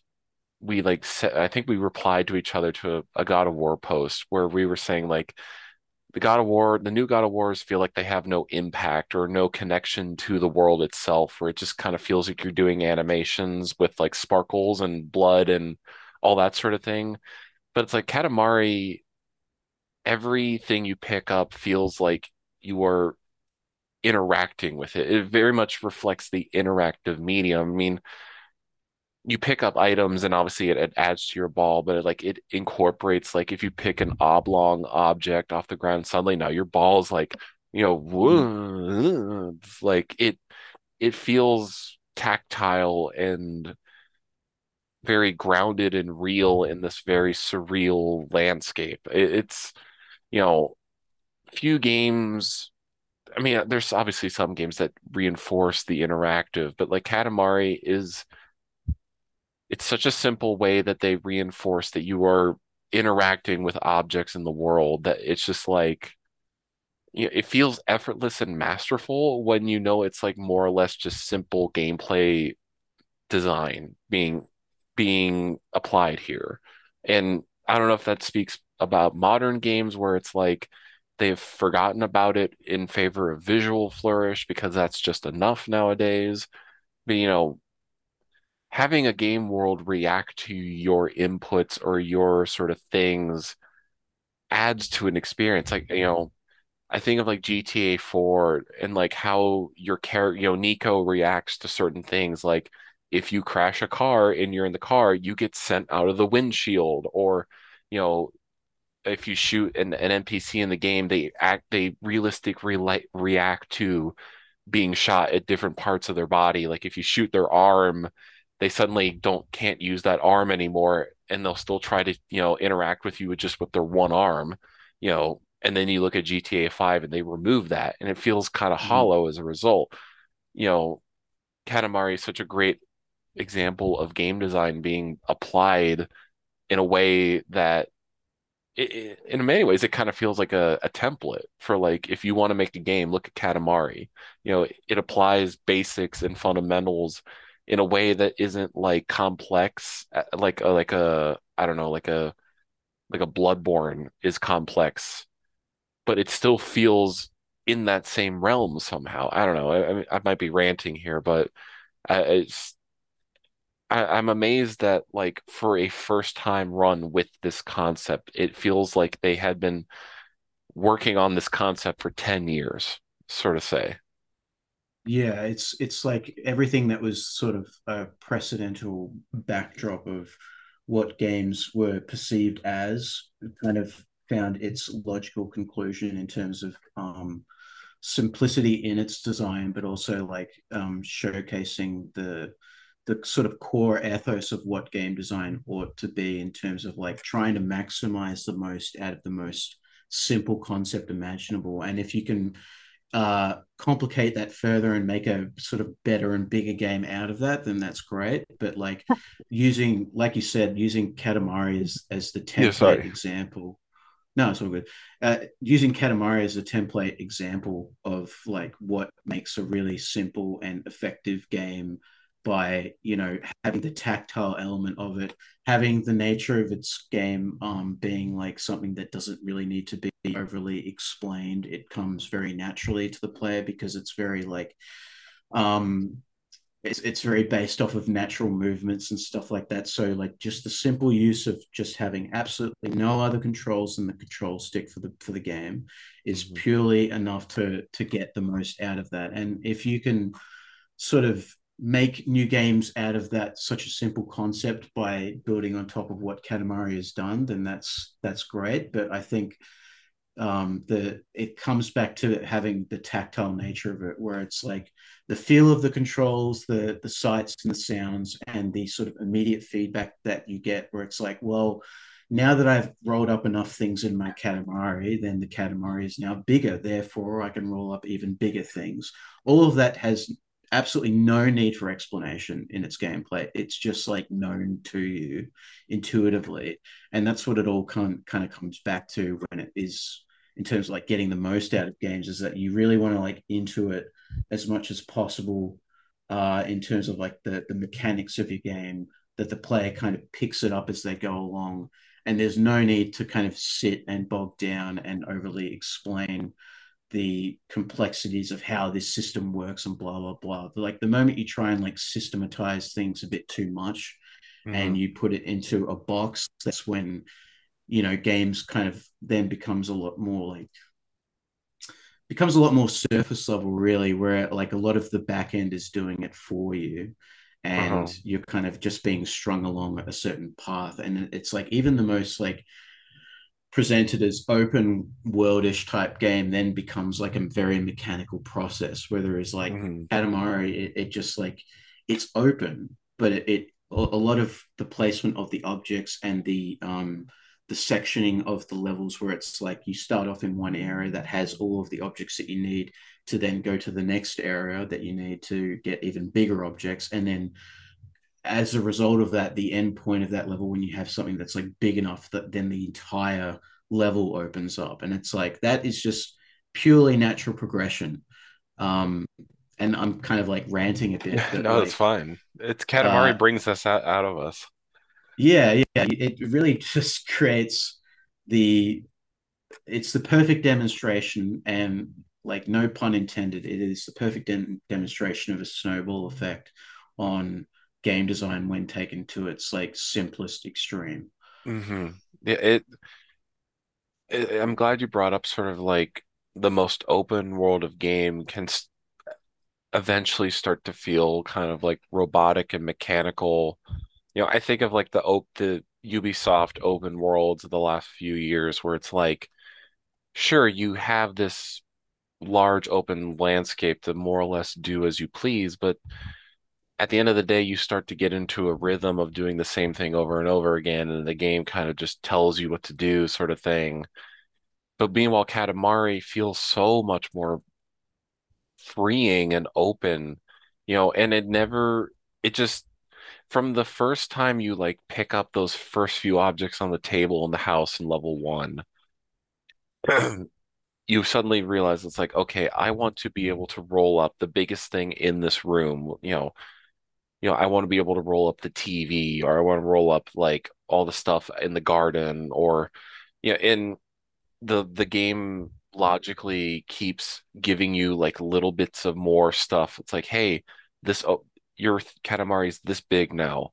Hey, you can go to this new area of the level that you couldn't get to before, and there's a lot of bigger things you can get here, and your Katamari will get bigger, and then you can now roll even bigger. It's like it's such a natural progression of how this game just drip feeds you everything mm-hmm. you need and interlaces it with such like a story that is like it does exactly what it needs to to reinforce what you are doing in your hands but then mm-hmm. like you just have like this like dynamic of the king of the cosmos with by the way that man has the most pronounced bulge in the gaming history if I might say so uh It's that very David Bowie and Labyrinth type bulge. It's yeah very the pronounced and out the there. like the the king is quite the most he's quite a flamboyant man uh which I love also that like they like to emphasize how like yeah him and the queen are such a in love couple like they're inseparable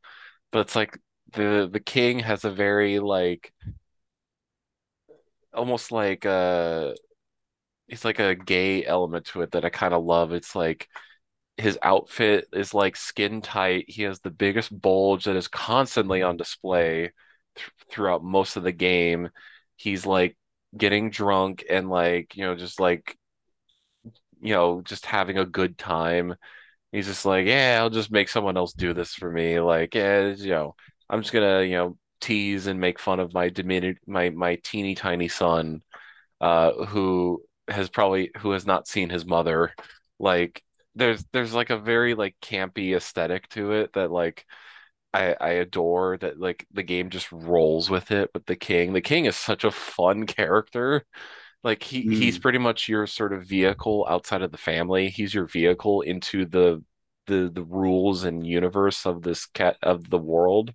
And it's like he has such like a dismissive attitude to so much of it, where it's just like all he does throughout the game is just like say good afternoon in different languages. He's like, "Hey, have you gone here?" Well, I did.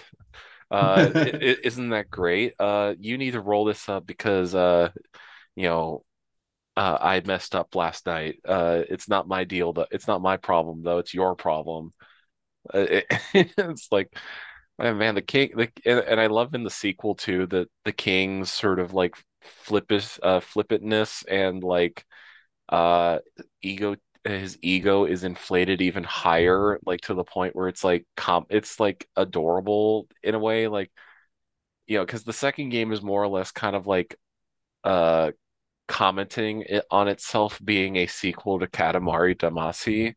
So like the premise of the game is like everyone on Earth suddenly loves the king and the prince, and it's like they keep saying, "Oh, can you do this for me?" And the king's like, "Eh," and he he's like constantly spacing out and not caring. And then the character is just like, "Oh, you're so beautiful. Your chin is incredible." Uh, and he's like, "Huh, my chin, huh? I'll do this for you, Prince. Go do this." It's it's uh, I, oh my God, it's such it's such like a confident belief that this will work. Like any other game would have probably like tried to play up the goofy nature in a way that's like cringy and not in a fun way cringe.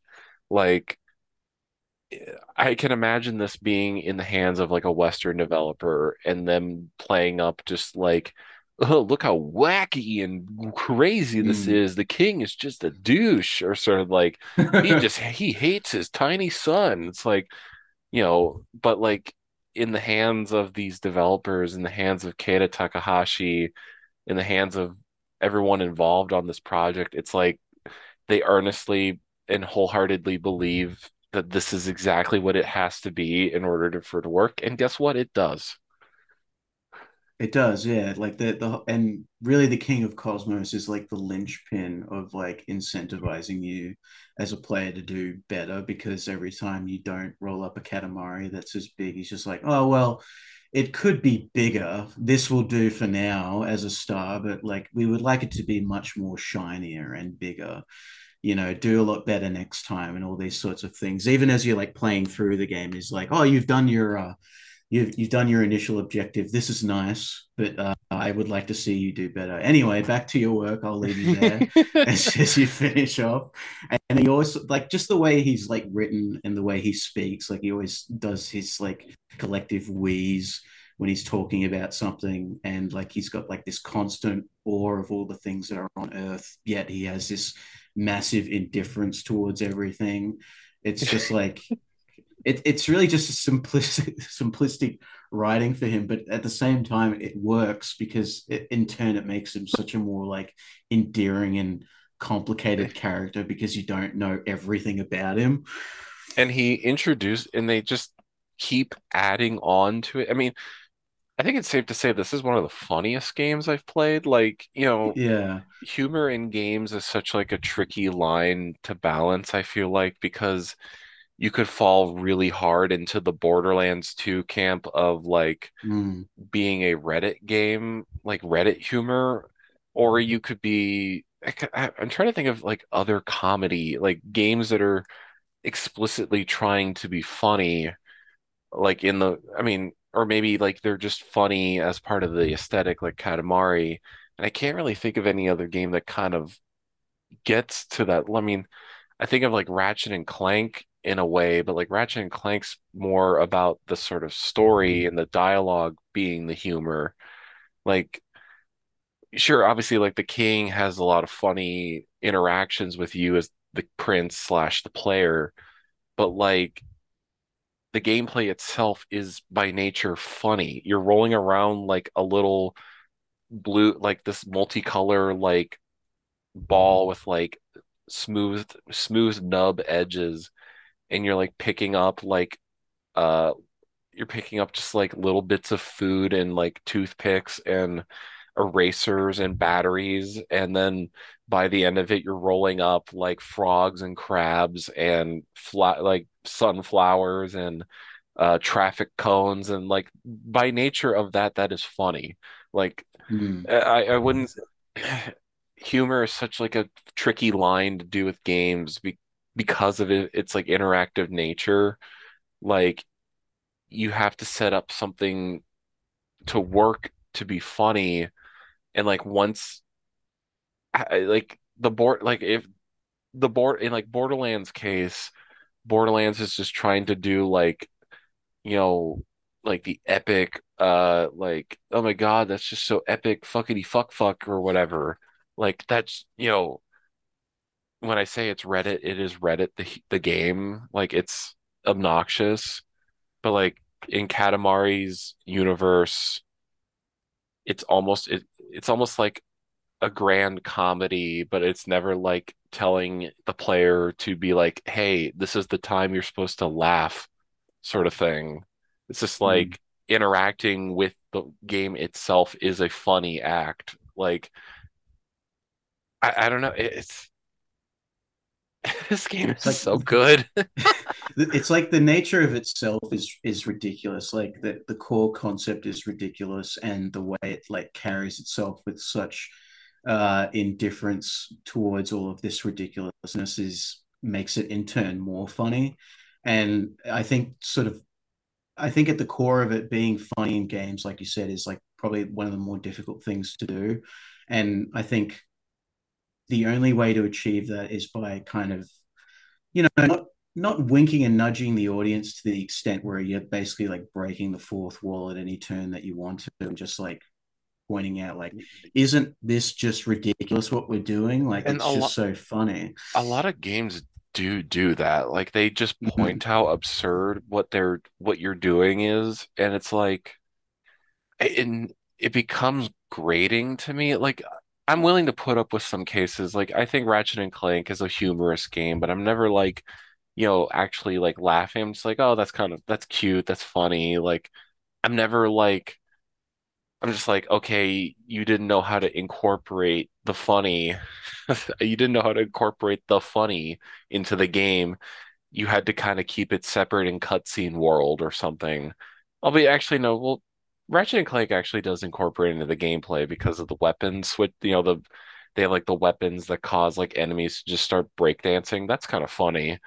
But like Yeah, I think I I guess this is the Borderlands 2 shitting hour because I do hate that game. I I think they took a very solid premise from the original game and just said like, but what if this was like constantly telling you how how great it is, how funny it is, how stupid it is that, that you're playing this?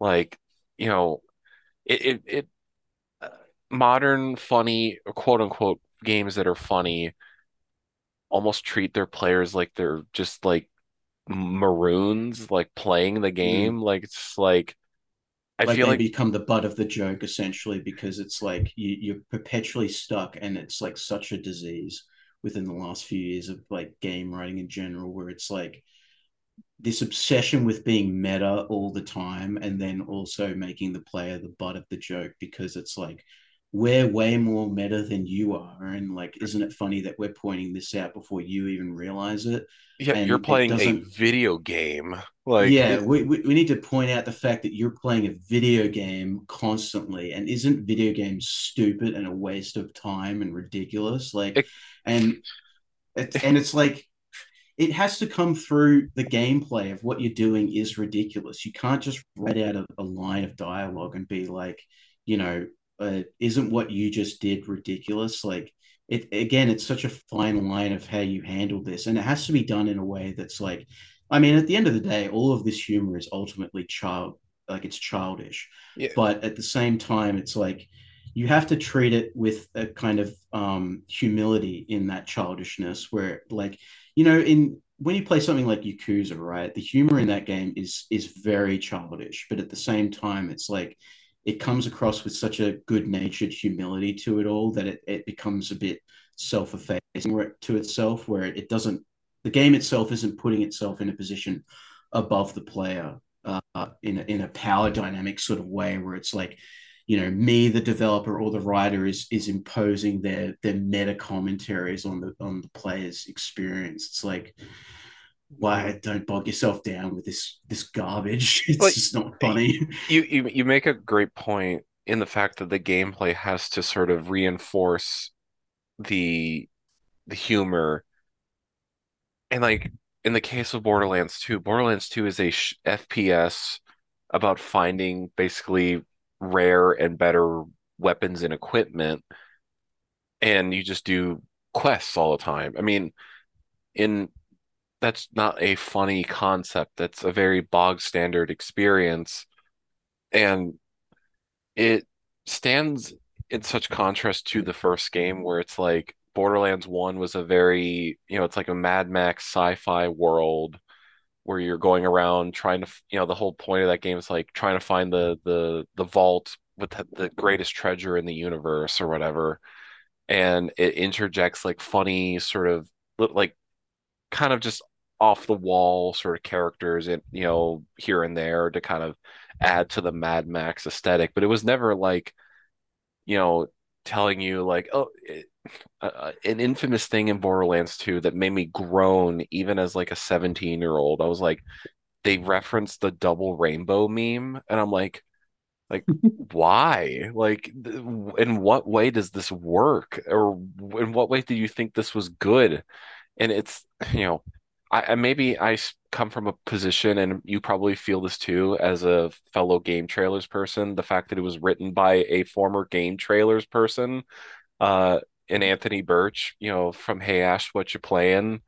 Like, uh, that just made it sting more that, that this is what this guy does, uh, when he gets the keys to the car, sort of thing.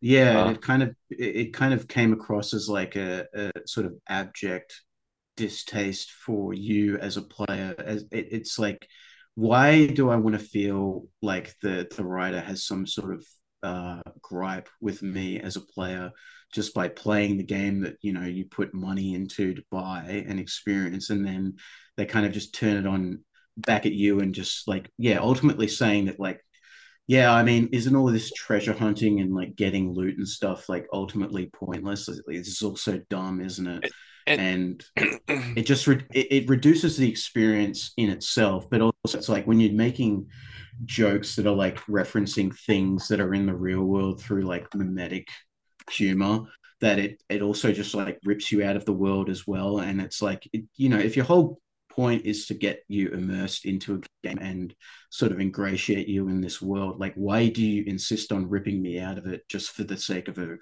dumb joke? Well, and I guess, you know, I don't want to get too bogged down in Borderlands, but we see the Borderlands franchise as it's continued from Borderlands 2, and it's like it's like the Ouroboros snake constantly eating itself, trying to be like, well, what what wacky and crazy idea can we just put in our game? And it's like to the point where it's like I feel like nobody gives a shit about Borderlands as they did, you know, 10 years ago, where, you know, everyone was singing the good graces of it. I mean, you know, I thought it was an enjoyable game, you know, despite it making me not want to enjoy it, sort of thing. But like you see like the rest of the franchise where it's like they keep trying to one up themselves in a way that just continues to fall flat in a very in a way that is kind of comedic just outside of itself like just seeing the Borderlands franchise just eat itself alive over and over again where it's now making a Dungeons and Dragons spin-off game using the Borderlands mechanics and it's like it becomes like, you know, uh it becomes Audrey looking in the mirror of Twin Peaks: The Return, where it's like, yeah like, you know, it, what have I become? Sort of like moment. Uh, you know, I, I, I, I don't want to get too ranty on Borderlands, but I guess the the ultimate point of what I'm trying to get is like, Katamari is a humorous game because I think at its core it is a humorous concept, but it never it never tells the player, hey, isn't this a stupid concept? Hey, uh, isn't it just so like wacky and goofy that you know you play as a little shrimp, uh, and his dad is some like flamboyant, like uh, egotistical, like uh, just you know camp uh being. Isn't that just a funny idea? Like, no, Katamari. 100 takes its concept both uh, uh, hopefully I make sense with this. It's like a it's a game that treats its concept 100% serious, but the concept because it's 100% serious, it becomes funny or something. Yeah, exactly. It, it's it's purely because it, it it grounds itself and treats its concepts seriously and doesn't wink and nudge the player constantly with its, you know, obviously ridiculous um, nature of what it is and what you're doing.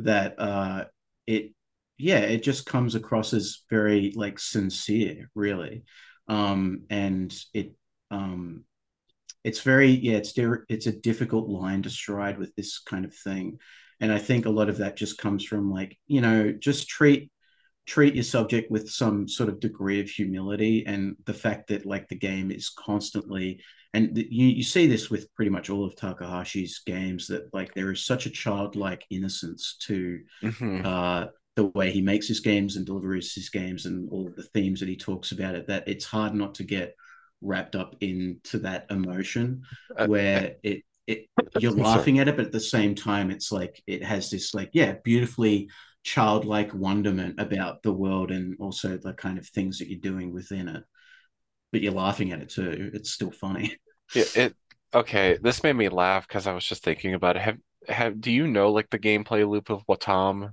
His, you know his most recent game or second most recent game.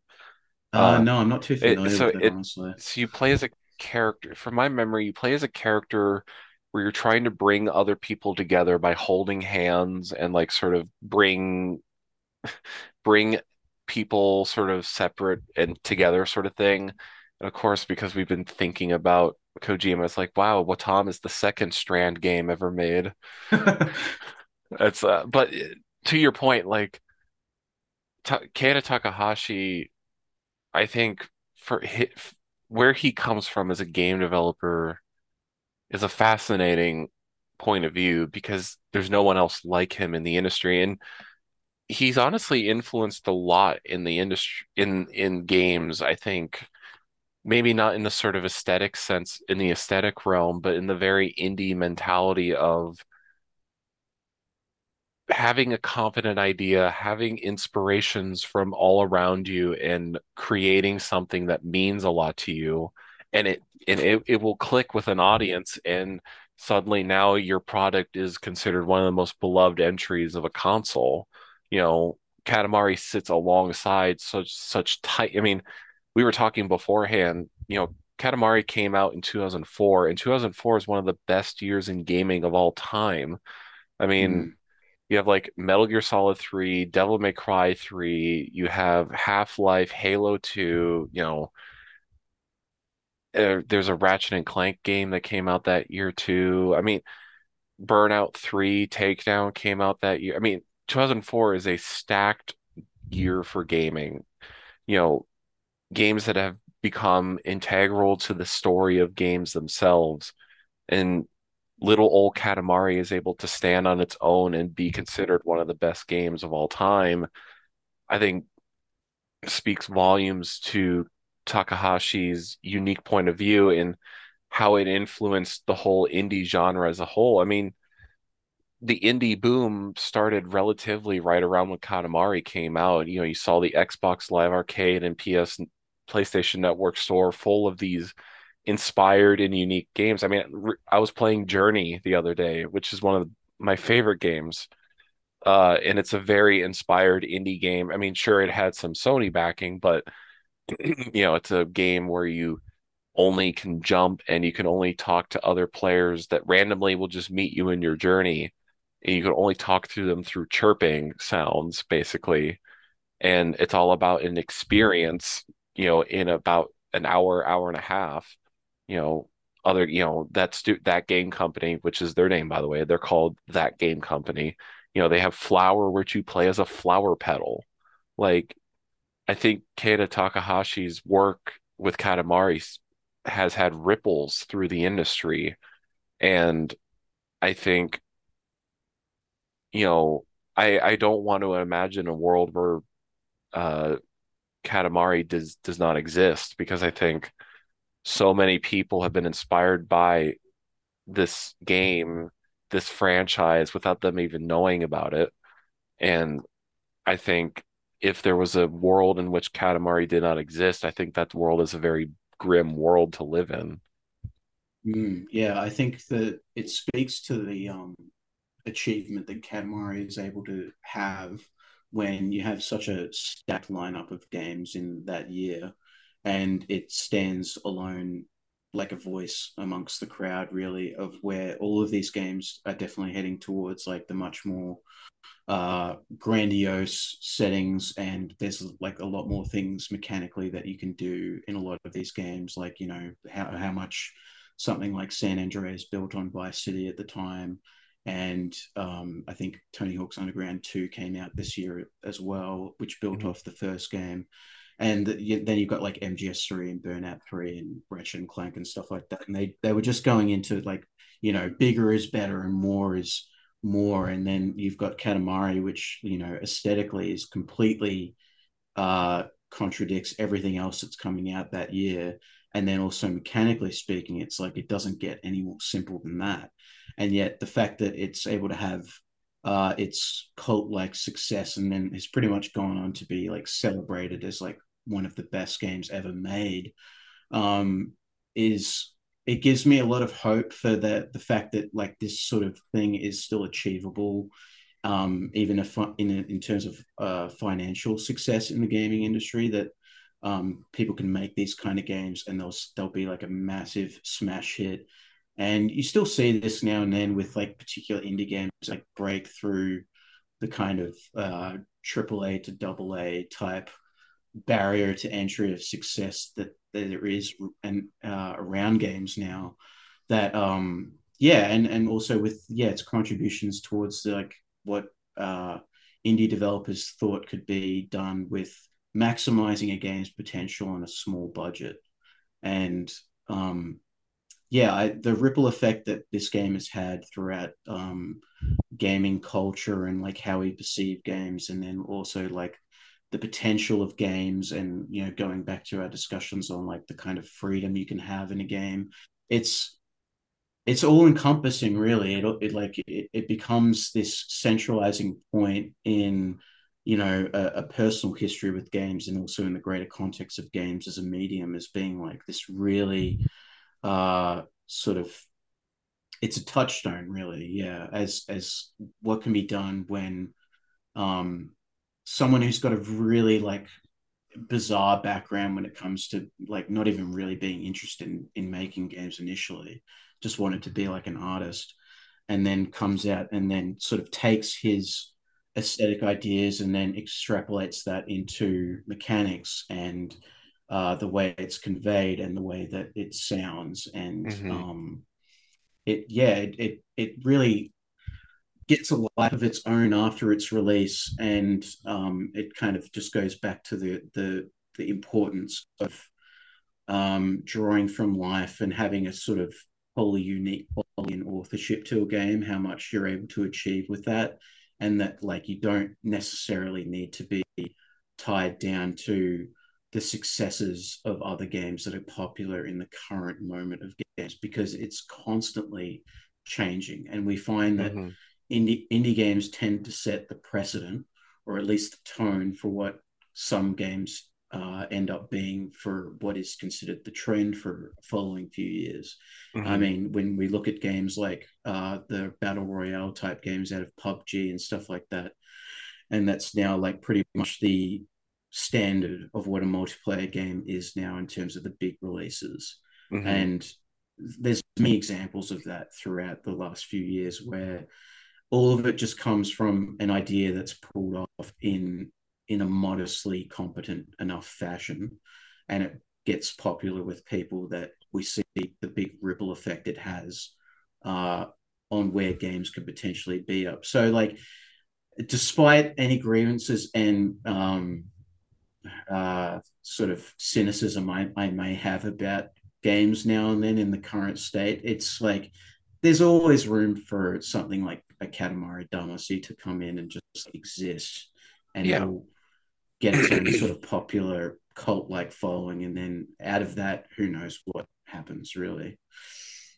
Yeah i mean i think that's honestly i think uh, a great way to wrap up tonight's discussion. I i think we covered a lot about katamari. I mean it you wouldn't think that katamari would inspire such big brain moments and discussions but i mean